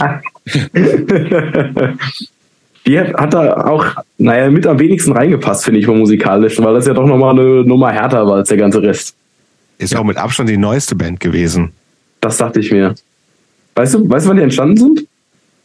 Anfang 2000er, oder? Ja. Hätte ich jetzt auch wieder 2000er. gesagt. Ja, aber die gibt's jetzt auch schon, ich weiß nicht, wie viele Jahre schon nicht mehr. Ne? Das ist ja ich, äh, Trauerspiel. Ich weiß noch genau, ich kann mich jetzt noch an den Moment, erinnern, als ich erfahren habe, dass die Band sich aufgelöst hat. Ist, dein, ist das dein 9-11 oder was? Das, das war, ich, ich, ich war so, ich war richtig geschockt. Welten sind zerbrochen. Ja, Hat mich, mich hat, mich hat die Band, glaube ich, so vom allermeisten vielleicht so ein bisschen an äh, Drop Dead erinnert, sowas in die Richtung. Mhm. Hm, ja. Auch eine geile Band. Du. Auch Also, eine geile Band. ja, ich finde die ein bisschen super. knalliger. Drop Dead Ja, rauscht stimmt. manchmal so ein bisschen so an mir vorbei. Äh, Punch haben noch so schöne Breaks halt dazwischen. Die sind Und- musikalisch halt vielseitiger Punch. Ja. Also allein schon würde ich jetzt schon wegen dem einen Song sagen. Wie Mhm. du schon gesagt hast, die haben halt so ein bisschen mehr Tempowechsel und sowas auch drin. Hm, Drop Dead ist ja wirklich äh, flaff, flaff, flaff ohne Ende. Also so, so Blastbeat, die Beat, Geballer, hm. Basscore halt. Ja, aber die waren, die waren wirklich, also haben mir sehr gut gefallen, Drop Dead. Äh, nicht Drop Dead, sondern der Punch. Punch. Ja, Punch, ja natürlich. Ähm, gut. Sind wir durch? Ich glaube. Machen wir mhm. noch so einen klassischen letzten Teil. Ich habe seit Ewigkeit nicht mehr in unser in unser äh, ich habe hier in unserem Dokument letzten Teil, hab, ich habe in, den, in dem letzten Teil hier für, für Louis ein paar neue Fragen. Super. Bin ich gespannt. Ähm, das entsprechend angepasst. Ja, das ist jetzt ja, das, ist, das wird jetzt ein harter Break, äh, weil wir jetzt wieder zu den ernsten Themen äh, kommen. Und zwar Frage, wie stehst du eigentlich zu so Dingen wie Liebe, Beziehung und Erotik? Wo wir es schon von Andrea hatten. Die ist da auf jeden Fall die Fachfrau drin. Die ist die Fachfrau. Die ist, die Fachfrau. Die ist Fachfrau, ja. Ähm, in welchem Kontext meinst du das denn? Das ist du, ja. Darf, du darfst dir den Kontext aussuchen. Also ich hatte in meinem ganzen Leben bisher eine Freundin, mhm. Ähm, bewusst, weil, weiß nicht, also ich finde das in der Punk-Szene ist das immer sehr schwierig mit sowas, weil in meinem Freundeskreis zumindest hatte ich viele Leute, die ich immer sehr gerne mochte, aber ich habe mir, mir war das immer ein bisschen zu gefährlich, mit jemandem zusammen zu sein, der psychisch wirklich tiefe Probleme hat, weil ich weiß, dass ich mich von sowas eventuell mit runterziehen lassen kann. Mhm. Und ähm, dass das dann halt mir nicht gut tut. Mir tut es dann sehr leid für die Person und sowas. Und ähm, aber ich, ja, wie gesagt, ich denk, weiß halt, dass ich da selbst eventuell, dass mir das nicht so gut tut. Mhm. Und da habe ich dann immer versucht, mich zurückzunehmen. Äh, meine letzte Beziehung hat mir auch nicht gut getan. Deswegen ist die jetzt auch schon wieder ein Jahr her und seitdem ist da auch äh, nichts mehr passiert. Stresst dich das? Was in der Be Beziehung passiert das, ist? Nee ob, ob, es, nee, ob es dich stresst, dass du jetzt so ohne Beziehung bist? Gar nicht. Also ich okay. habe nie das große Bedürfnis, ey, ich, ich habe das auch lange so gesagt, verspürt, irgendwie eine Freundin zu haben. Mhm. Ich habe immer gesagt, wenn das passiert, dann passiert's. Ähm, wenn ich jemanden kennenlerne, mit dem das passiert, dann ist das in Ordnung. Aber so gesehen für, ich sag mal, jetzt aktives Dating oder sowas, das klingt zwar total bescheuert, aber habe ich halt auch einfach keine Zeit. Weil, äh, ja, ich sage ja, es klingt bescheuert. Aber Eurythmie nimmt einfach zu viel Zeit in meinem Leben ein. und meine esoterischen Hingabe zu Gott, die genau. ist einfach genau. wichtiger. Ich muss mir jede, jedes Mal einmal am Tag ein Räucherstäbchen einführen, sonst bin ich nicht glücklich. ähm, nee, wie gesagt, also für mich steht halt sowas wie Musik einfach in meinem Leben zumindest sehr, sehr im Vordergrund und ähm, wie du ja auch schon gesagt hast, wir hatten es ja vorhin von diesen DOY-Themen, da beschäftige ich mich einfach auch sehr gerne mit alles, was so in die Richtung geht. Mhm. Ähm, und ja, wie gesagt, also ich habe kein großes Interesse an einem großen, großen, großen klassischen Dating von Dating-Plattformen und sowas immer gehabt. Weil das einerseits fand ich das immer sehr, sehr oberflächlich auf Dating-Plattformen. Ich meine, ich hatte Hast das, du das mal gemacht? Ich habe das mal gemacht. Ähm, ich hatte in meinem ganzen Tinder Leben, und sowas, alle irgendwelche Apps auch oder sowas? Ja, genau, über Apps. Und ich hatte in meinem Leben ein Date damit. Mhm. Und das Mädel war so eine totale Patriotin, Ach, die ich dann festgestellt habe, die irgendwie total von Deutschland verteidigt. Ach, in einer halben Stunde bin ich da äh, mit Frustration ohne Ende abgedämpft und habe mir dann. Wird sowas nicht vorher geklärt in diesen, in diesen Apps? Nicht wirklich, nee. Also das war, es war auch zugegeben eine super beschissene App. Also die, diese die Funktion der App war sehr oberflächlich, fand ich. Da gibt es deutlich Apps, also gibt es Apps, die gehen da mehr nach Interesse und sowas, sonst wäre sowas halt nicht passiert. Und da ging es nur nach Entfernung oder sowas? Oder nach Entfernung und nach Aussehen gefühlt. Okay. Also deswegen habe ich die App dann auch an Nagel gehangen, weil, also ich habe noch nie verstanden, wie man eine Beziehung nur auf Aussehen oder sowas. Ja, macht keinen Sinn. Macht für mich absolut keinen ja. Sinn. Ähm, ja, wie gesagt, ich war halt auch immer jemand, der gesagt hat, ich will keine Beziehung, so einen oberflächlichen Kack sondern mhm. entweder was, was ich wirklich ernst nehme und wo ich dann halt auch sage, okay, ich keinen Bock jetzt auf so eine zweiwöchige Beziehung, sondern halt schon was Langfristiges. Oder ich lasse es halt. Da kommt der Philipp Anpor wieder durch. Da ne? kommt der alte Mann wieder durch. ja. Aber also ich, ja, aber ist doch vernünftig. Ich, ja, genau. Ich denke mir halt immer, weißt du, wenn du so eine zwei Wochen Beziehung hast, dann ist das, glaube ich, viel anfälliger für Verletzungen, also so emotionale und sowas, wenn sowas so schnell passiert. Mhm. Ähm, ist so meine persönliche Theorie einfach. Ähm, ja. Ist in, ist, ist in deinem Alter eigentlich, ist dein Punk-Sein, ist das für sowas eigentlich äh, förderlich oder hinderlich? Hinderlich. Hinderlich, ne? Gerade mit meinem Freundeskreis, der halt sich zwischen 25 und 50 bewegt ähm, und eigentlich sehr wenig Ausschreitung unter die 25 hat, ist das natürlich komisch. Also meine Ex-Freundin war auch 25 und ich war halt 17 und das mhm. ist halt, ist schon also viele Leute, denen ich das erzählt habe, meinen dann auch so, boah, das ist schon schwierig mit so einem. Ist, ja. Und äh, würde ich auch so so, kommt auch so ein Gefühl so schwierig. Würde ich dir auch sofort zustimmen, weil war auch mhm. schwierig. Also ähm, vor allen Dingen in dem Slot sozusagen. Ich glaube, es ist nicht mehr so schwierig, wenn es jetzt Klar. Ähm, 31 und, und ja, ja. Da kenne ich auch mehr Leute, das so, ist auch kein Problem. Glaube, das, also wenn, wenn sich das weiter nach hinten verschiebt, ist es, glaube ich, weniger kritisch als, als ja, in, in den ganz klar. Jahren. In meinem Alter schreitet die Entwicklung ja noch viel schneller und viel extremer voran. Mhm. Und mit 25 bist du da, glaube ich, einfach schon in einem ganz anderen ja, Stadium. Ja. Ich äh, kann das persönlich, ähm, ohne irgendwelche Beziehungstipps geben zu wollen oder so ein Quatsch, würde ich das allerdings wirklich auch keinem empfehlen, ehrlich gesagt. Mhm. Beziehungen mit Leuten, die einfach viel älter sind als man selbst, habe ich zumindest immer als sehr, sehr kompliziert, äh, also das eine Mal festgestellt. Und ich bin damit auch absolut fertig. Also ähm, ja, aber wie, weil von wegen Frage ähm, förderlich oder hinderlich, auf jeden Fall hinderlich, weil mein Freundeskreis ist wie gesagt zu alt. Ähm, Leute im Alter lerne ich äh, nicht so schnell kennen und ich habe auch mich immer eher, wie gesagt, gut mit älteren Leuten verstanden. Und äh, das hat dann natürlich Auswirkungen auf sowas wie Dating. Mhm. Nächste Frage. No future or the future is ours? No future. Warum? Aus Prinzip? Ja, auch. Aus Prinzip. Nicht nur aus Prinzip. Ähm, ich glaube, so radikal könnte ich das gar nicht mehr sagen. Also generell war ich schon immer eher der No-Future-Typ. Ähm, oder bin es zumindest mittlerweile geworden. Weil ich das in der Hinsicht ehrlich gesagt relativ destruktiv sehe und nicht das Gefühl habe, dass sich wirklich was verändert. Und dass bei vielen Leuten, auch wenn sie das vielleicht anders sagen, der Wille zu einer Veränderung gar nicht so groß ist. Mhm. Ähm, und auch nicht nur vielleicht der Wille, sondern auch die Konsequenzen, die man dann damit tragen muss. Also ich äh, war in meinem Leben von wegen No Future und so ein paar Mal bei Fridays for Future, ähm, weil ich das am Anfang eigentlich eine ziemlich gute Sache fand. Aber irgendwann habe ich so ein bisschen gemerkt, was da sonst noch für Leute mitmarschieren und äh, wie ernst die das eigentlich nehmen, nämlich so wenig bis gar nicht, halt leider so viel zu viel. So ein bisschen Event-Charakter auch wahrscheinlich so, oder? Event-Charakter, Charakter von, ich kann jetzt nicht, in, muss jetzt nicht in die Schule gehen, weil das jetzt gerade irgendwie die Mehrheit auch nicht tut. Ähm, und trotzdem kaufe ich halt nur Plastik und sonst was. Und da denke ich mir dann so, boah, wenn ich schon für was auf die Straße gehe, dann sollte ich auch gucken, dass ich irgendwie halbwegs konsequent in der Hinsicht bin. Ich glaube, oder ich habe das damals weitestgehend versucht. Ich möchte mich nicht ausleben, dass ich das natürlich auch nicht immer war. Ich habe es versucht. Klar, mögen das viele andere auch versucht haben, die einen mehr oder die anderen weniger. Mich hat diese, äh, diese, diese Demonstration Fridays for Future damals sehr schockiert, frustriert. Mhm. Und ähm, boah, wie gesagt, also dann habe ich, dachte ich mir irgendwann so, das wird nix. Also schön und gut, Klimaziele, ähm, wie die umgesetzt werden in der Politik, fand ich dann aber sehr, sehr schnell, sehr, sehr fragwürdig ähm, und auch mit welchem Interesse oder welcher, welchem Engagement. Deswegen ist es bei mir einfach No Future, weil ich glaube, es gibt keine wirkliche Zukunft mehr. Das ist hm. interessant eigentlich, ne? Also ich kann es total nachvollziehen, also insbesondere aus deiner Sicht, ne? Also ja. als ich wie gesagt, als, als ich jünger war, da war halt auch ganz viel so, da waren noch so Castor-Transport, ganz viele Demos und so.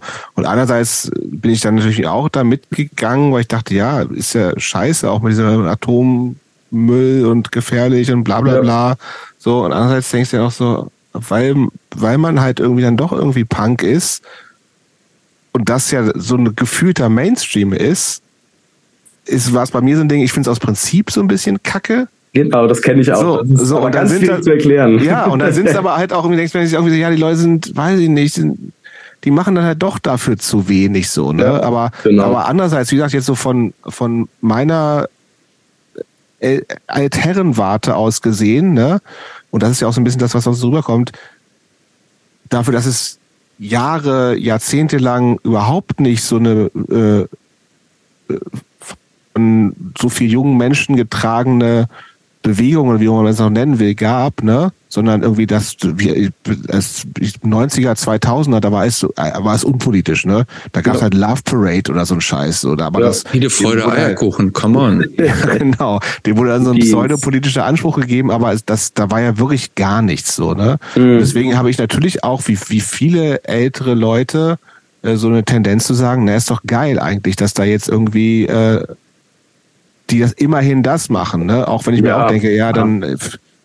Werdet mal wenigstens vegan oder sowas, wenn ihr da schon rumlaucht oder was weiß ich so, ne? Dachte ich mir auch schon, ja. Aber äh, ich kann es andererseits total nachvollziehen. Du sagst irgendwie so, ey, das ist irgendwie, weil du bist ja automatisch irgendwie näher an den Leuten dran. Dann sind das irgendwie Leute aus deiner Schule oder irgendwie diese so, und das sind halt einfach dann einfach so Stinos, die da mitlaufen, falls man das noch sagt. Einfach so, so die normalen ja. Leute, die, die so, und, und die sind halt irgendwie, denkst du, ja, ich will ja doch irgendwie anders sein und so. Es war auch immer schon jemand eher für so, da bin ich wahrscheinlich auch im Punk noch ein bisschen konservativ, halt immer jemand, der halt eher auf drastische, radikalere Maßnahmen steht. Mhm. Und ähm, das mit diesem, ähm, ich bin aus Prinzip gegen etwas, weil es die Masse tut, das kann ich sehr, sehr gut nachvollziehen. ist eigentlich ähm, bescheuert, ne? Ist das total bescheuert? Ja, ja. ja, ich weiß. Ich habe das auch immer noch. Aber das, das ich geht auch nicht weg. Genau, aber das ist für mich ist wie gesagt Punk, glaube ich, das, was es für viele Leute schon vor 15 Jahren war. Das ja. äh, ist es für mich halt heute immer noch. Für andere ist es das, glaube ich, gar nicht mehr. Das ist auch okay. Ähm, wie gesagt, ich äh, bin da, glaube ich, von vielem im Punk zumindest äh, konservativer eingestellt. Ist nicht immer gut, aber ist vielleicht auch nicht immer schlecht so. ja, wie gesagt, deswegen für mich äh, No Future. Gut. Nächste Frage, Christopher? Ja, ich gucke gerade. Oder, ähm, oder sinnierst du auch noch über Fridays for Future? Nee, ähm, äh, mich wundert, dass wir jetzt, wir haben nur über Fridays for Future gesprochen, ähm, aber wir haben jetzt nicht über die, ähm, äh, ich weiß jetzt gar nicht, wie der korrekte Letzte Begriff Generation. ist. Letzte Generation. Ähm, die sind aber irgendwie, irgendwie sind die out, habe ich das Gefühl. Mittlerweile so ein bisschen, gell? Das ja, ja. langsam wieder aus. Also gut, wir ja, wissen, was, was in vier Wochen ist, wenn das hier veröffentlicht wird, aber wobei ein paar Sachen fand ich schon ganz, jetzt inzwischen wieder ganz geil. So echt dieses, dieser äh, orange Jet auf Sylt, den fand ich schon ganz witzig, den sie da mit Farbe vollgesprüht haben. Mhm. Sogar diese Dior-Boutique, das, hat, das fand ich schon cool irgendwie. Das sind halt auch, ja, das sind so Sachen, die finde ich halt auch witzig. Also ja, ne? macht kaputt, was euch kaputt macht und so. das kann ich ein Stück weit auch verstehen. Ähm, ich weiß jetzt allerdings nicht, ne, das war ja jetzt ganz oft Thema Klimakleben, inwiefern das wirklich was hilft, wenn man sich halt irgendwie auf den Weg vom, zur Arbeit vom Hans Günther irgendwie da auf die Straße bappt oder sonst wem.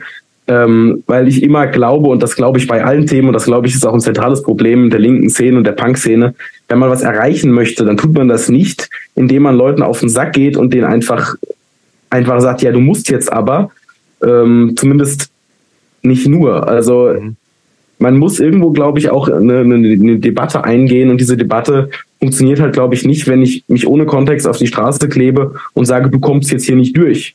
Weil dann ist, glaube ich, das Desinteresse von dem Gegenüber, den da gerade die Straße jetzt versperrt wird, halt direkt geringer. Ja, um die geht es ja auch nicht, ne? Also, ja, die gut, sind, auch, die sind ja. ja nur Mittel zum Zweck so ein bisschen. Ja, gut, aber dann ist es wiederum nicht so wirklich solidarisch. Nee, das ist es null irgendwie. Ja, ja. ja. Und äh, ja, ich sehe das ein bisschen zweigespalten. Einerseits, wie gesagt, stehe ich auf radikale Maßnahmen, die Leute auf den Keks gehen. Andererseits, ähm, glaube ich, machen die das nicht unbedingt nur zur Provokation, sondern wollen damit ja ernsthaft das erreichen. Und ich bin mir nicht sicher, inwiefern sie das wirklich tun. Ja, so viel, also so nach Spaß sehen die irgendwie nicht aus. Nee, irgendwie nicht. also ist, für mich ist es auch unattraktiv, damit zu machen. Ja, so, es, ist wirklich, es wirkt, wirkt, so ein bisschen desperate auch immer so, ne? Ja, äh, ja, nee, ich, äh, da ist Punk schon geiler. Ja, und Fridays for Future ist auch nicht so viel Spaß irgendwie so. Die sind einfach so, weiß ich auch nicht. Ein bisschen spießig es muss, muss aber ja auch keinen Spaß machen. Irgendwie, wenn man, wenn man Dinge politisch verändern will, muss das ja nicht gleichzeitig auch Spaß machen. So, und dann, ähm, ich glaube, den geht's ja, aber irgendwie einfach schon, ja darum, um die kriegen natürlich schon noch eine, eine, eine Aufmerksamkeit für eine Sache. Ich glaube, der beste also, Weg ist klar, absolut. beides. Mhm. Also ich glaube, der Fridays for Future Ansatz von ich gehe nicht in die Schule und ähm, erhöhe damit den Druck auf die Politik, den, den finde ich gar nicht so dumm, den Gedanke. Mhm. Also ähm, das hat ja zu einem gewissen Punkt auch funktioniert. Es gab Aufmerksamkeiten äh, gegenüber der Politik ähm, oder gegenüber den, den Protestanten, Protestantinnen. Ähm, ja, das sehe ich beim Klimakleberzeug jetzt irgendwie nicht ganz so, dass das so wirklich gut funktioniert. Also irgendwie macht sich jeder über die nur lustig. Ähm, zumindest auf Oh, Social man, Media. redet, man redet schon drüber. Also das man redet drüber, schon. aber halt meistens negativ. Bei Fridays for Future Ja. habe ich das schon mal ein bisschen anders, das Gefühl. Ja, Man kann natürlich Fridays, das so. Fridays for Future würde ich, das würde ich auch sagen, ist deutlich positiver in der, äh, besetzt. Natürlich kann man das das stört ja auch nicht. Nee, Nee. Man, Also, kann das, das- man kann das natürlich so sehen, all publicity is good publicity. Weiß ich jetzt aber nicht, ob das für die wirklich, wie gesagt, so förderlich ist. Ich muss ja mal eine ganz doofe Frage stellen. Wisst ihr eigentlich, womit kleben die sich die Hände da an, an diesen Ich glaube, Sekundenkleber. Sekundenkleber, ja. oh, und wie Ganz geht das? normaler, klassischer Sekundenkleber. Und dann einfach auf den Boden drauf und, ja, und wie kriegen die es dann wieder ab? Mit Öl. Mal so ja, mit Öl, aber da gab es auch schon Dinger, wo sie ihm dann, äh, wo Die sie Hand dann, abgehackt haben? Das so nicht, ja. aber ich glaube, Straße, Stück Straße abgeschnitten. das genau, ja. Und dann das irgendwie wegoperieren mussten. Also so gar nicht ganz so schön. Nee, ja, es gibt auch so ein neues, also ich glaube, dieser mit dem klassischen Sekundenkleber, da, das kann auch zu schnell inzwischen gelöst werden, weil auch dann Polizei, die das ja immer macht äh, oder machen muss, ja. wissen inzwischen, wie sie damit umgehen müssen. Es gibt so neue, haben sie so eine neue Mischung irgendwie gemacht, aber inzwischen ist das ja, wie gesagt, gibt es ja äh, Zeitpunkt jetzt, Ende Juni, ein paar andere Aktionen. noch. So nach Klimakleber wisch und weg oder was? So, ja, irgendwie schon. Ich glaube, es geht auch ziemlich schnell inzwischen. Ja, ja, das glaube ich auch. Gut, Ja. neues Thema, finde ich. Ja, Jobst. Ich würde äh, ich würd über das Essen reden. Du was essen immer gerne. Ja, bist du. gerne. Was. Wo, du wohnst, wohnst du eigentlich noch bei deiner Mutter? Ich wohne aktuell noch bei meiner Mutter. Okay. Ändert sich jetzt bei mir ähm, zum Glück, sage ich mal. Wenn du fertig bist, quasi. Wenn ich fertig bin, also- also anfängst. Ab August ähm, ändert sich das bei mir. Kochst du da manchmal? Ich koche eigentlich immer für mich selbst, weil ich eine separierte Wohnung mit dem Haus meiner Mutter habe. Ja. Das klingt jetzt sehr nach Bonse, ist es gar nicht so. Es sind auch keine wirkliche Wohnungen, sondern eher so 40 Quadratmeter mit Küche und Bad. Mhm. Ähm, ist trotzdem gut. Was ist dein, dein Signature-Dish? Wenn du uns einlädst und wir sagen, koch uns was Leckeres Veganes, was gibt's dann? Boah, das kommt immer sehr auf, meinen, auf meine Motivation, auf meine Lust zu kochen an. Eigentlich bin ich immer der sehr gerne Hey, wir kommen. Ja, okay, ihr kommt mega Motivation. ne? Also, Also ich habe immer tatsächlich, auch wenn das so ein 0815-Gericht ist, mir wurde immer gesagt, dass ich eine sehr gute Pizza machen kann. Ähm, Selbstgemachtem Teig? mit selbstgemachtem Teig? Alles klar, alles Okay, das selbst gut. Sogar dann irgendwie noch mit ähm, Wie lange lässt du den Teig ruhen? tatsächlich manchmal bis zu 24 Stunden. Also ich gebe mir da schon Mühe. Äh, mein Vater gut. macht halt sehr viel, daher kann ich das von meinem Vater ein bisschen. Ähm, auch wenn das jetzt natürlich Pizza Was kommt da drauf auf die Pizza? Ähm, ich habe das eine Zeit lang habe ich das so gemacht, dass ich äh, Walnüsse mit einem Pilz ähm, zermale, also zermixe, Ja. das anbrate zu wieder Art Hackfleischkonsistenz. Ähm, und dann da noch so eine Art äh, Mehlschwitze, da gibt's es noch einen schöneren Ausdruck für. Zu Hefeschmelz. Ja, sowas ähnliches, selber mache und das dann noch draufballer. Zwiebeln dürfen nicht fehlen, ähm, ein paar Kräuter. Natürlich. Mhm. Bei mir ist eigentlich fast tatsächlich immer alles frisch. Ich bin zwar echt alles andere als ein Hippie, aber da achte ich eigentlich schon drauf. Wieso gibt's denn, gibt's auch Zwiebeln in unfrisch? Es gibt äh, Röstzwiebeln. Oder Röstzwiebeln. Es gibt geschockfrostete Zwiebeln. Wie heißt das? Geschockfrostet, also so mit, ähm, heißt das Zeug denn nochmal? schon. Ja, so, ja. Schockfrost. Ja, Schockfrost. Schock- Genau. Ja. also das gibt's, da sind die nicht frisch, Was ist denn eigentlich so also vegan, vegetarisch bist du? vegan. Ja. Vegan, okay. Seit äh, fünf Jahren, glaube ich. War, Also war, das eigentlich auch, war das auch so ein Ding, was deine Eltern genervt hat? Äh, mein Vater am Anfang ein bisschen, ja, der isst halt auch immer noch Fleisch. Ähm, ist ja auch okay, ist ja seine Entscheidung. Aber den hat das ein bisschen genervt. Gerade als ich vegan wurde, war ich dementsprechend noch ziemlich jung und da haben halt auch viele meine Eltern für mich gekocht. Mhm. Da hat es mein Vater schon genervt, weil wenn du halt die ganze Zeit nur Fleisch zubereitest oder irgendwas mit Milchprodukten, dann weißt du halt erstmal nicht, was du machen sollst, außer deinem Kind eine Möhre dahin zu legen. ja. Und ähm, ja, meine Mutter so ein bisschen, aber die ist mittlerweile auch wieder pesketarisch, also isst nur Fisch. Okay. Ähm, aber mittlerweile koche ich eigentlich immer für mich selbst. Von da aus ist das weder für die ein Problem noch für mich. Und irgendwann haben sie sich auch dran gewöhnt. Also die waren da schon, muss ich sagen, relativ aufgeschlossen, haben da schon ganz gut mitgemacht. Liest du eigentlich, äh, liest du Bücher? Äh, leider relativ wenig, ehrlich gesagt. Ich gucke immer, dass ich mich mit Nachrichten und sowas ein bisschen auf dem Stand halte. Ich habe eine Zeit lang habe ich so äh, Philosophie und gerade natürlich Tierethik dementsprechend ein bisschen was gelesen. Ähm, ah, ich bin aber ehrlich gesagt jemand, ich, wenn ich lange lese, habe ich das Gefühl danach, dass ich, dass mir irgendwie die Zeit davon gelaufen ist. Mhm. Das ist genauso wie wenn ich irgendwie Videospiele spiele. Ähm, ist natürlich was komplett anderes. Das eine ist total sinnlos, das andere ist ziemlich sinnvoll. Äh, aber irgendwie ist das nie wirklich an mich rangegangen. Also kann Stunden damit verbringen, Musik zu machen. Lesen leider nicht so wirklich, was ich selber ein bisschen bedauere. Okay. Ja, genau. Also ja, hin und wieder mal so ein bisschen. Mhm. Aber dann halt meist Artikel oder sowas. Wenig Bücher. Ich wäre schon fast für die letzte Frage, Christopher. Aber ich finde, ich weiß gar nicht, wie wir die heute stellen wollen. Die ist, ihr liest doch mal, wie sie formuliert ist. Wie, wie, äh, ah, das finde ich gut. Also wir haben ja so eine Standard-Ausstiegsfrage, die heißt, was würde dein wie auch immer jähriges Ich von dir denken? Das macht bei dir nicht so richtig Sinn. Daumenlutschen. Was, ja, so, was würde dein zwölfjähriges Ich von dir denken? Das ist schon, das macht nicht so richtig Sinn. Ähm, das, ah, du hast die umgeändert, das habe ich noch gar nicht gesehen. Christoph hat die umgeändert. Finde ich gut. Äh, was denkst du, beziehungsweise wünschst du dir, wie du 2040 bist? In 17 Jahren. Genauso wie heute, nur mit Bartwuchs.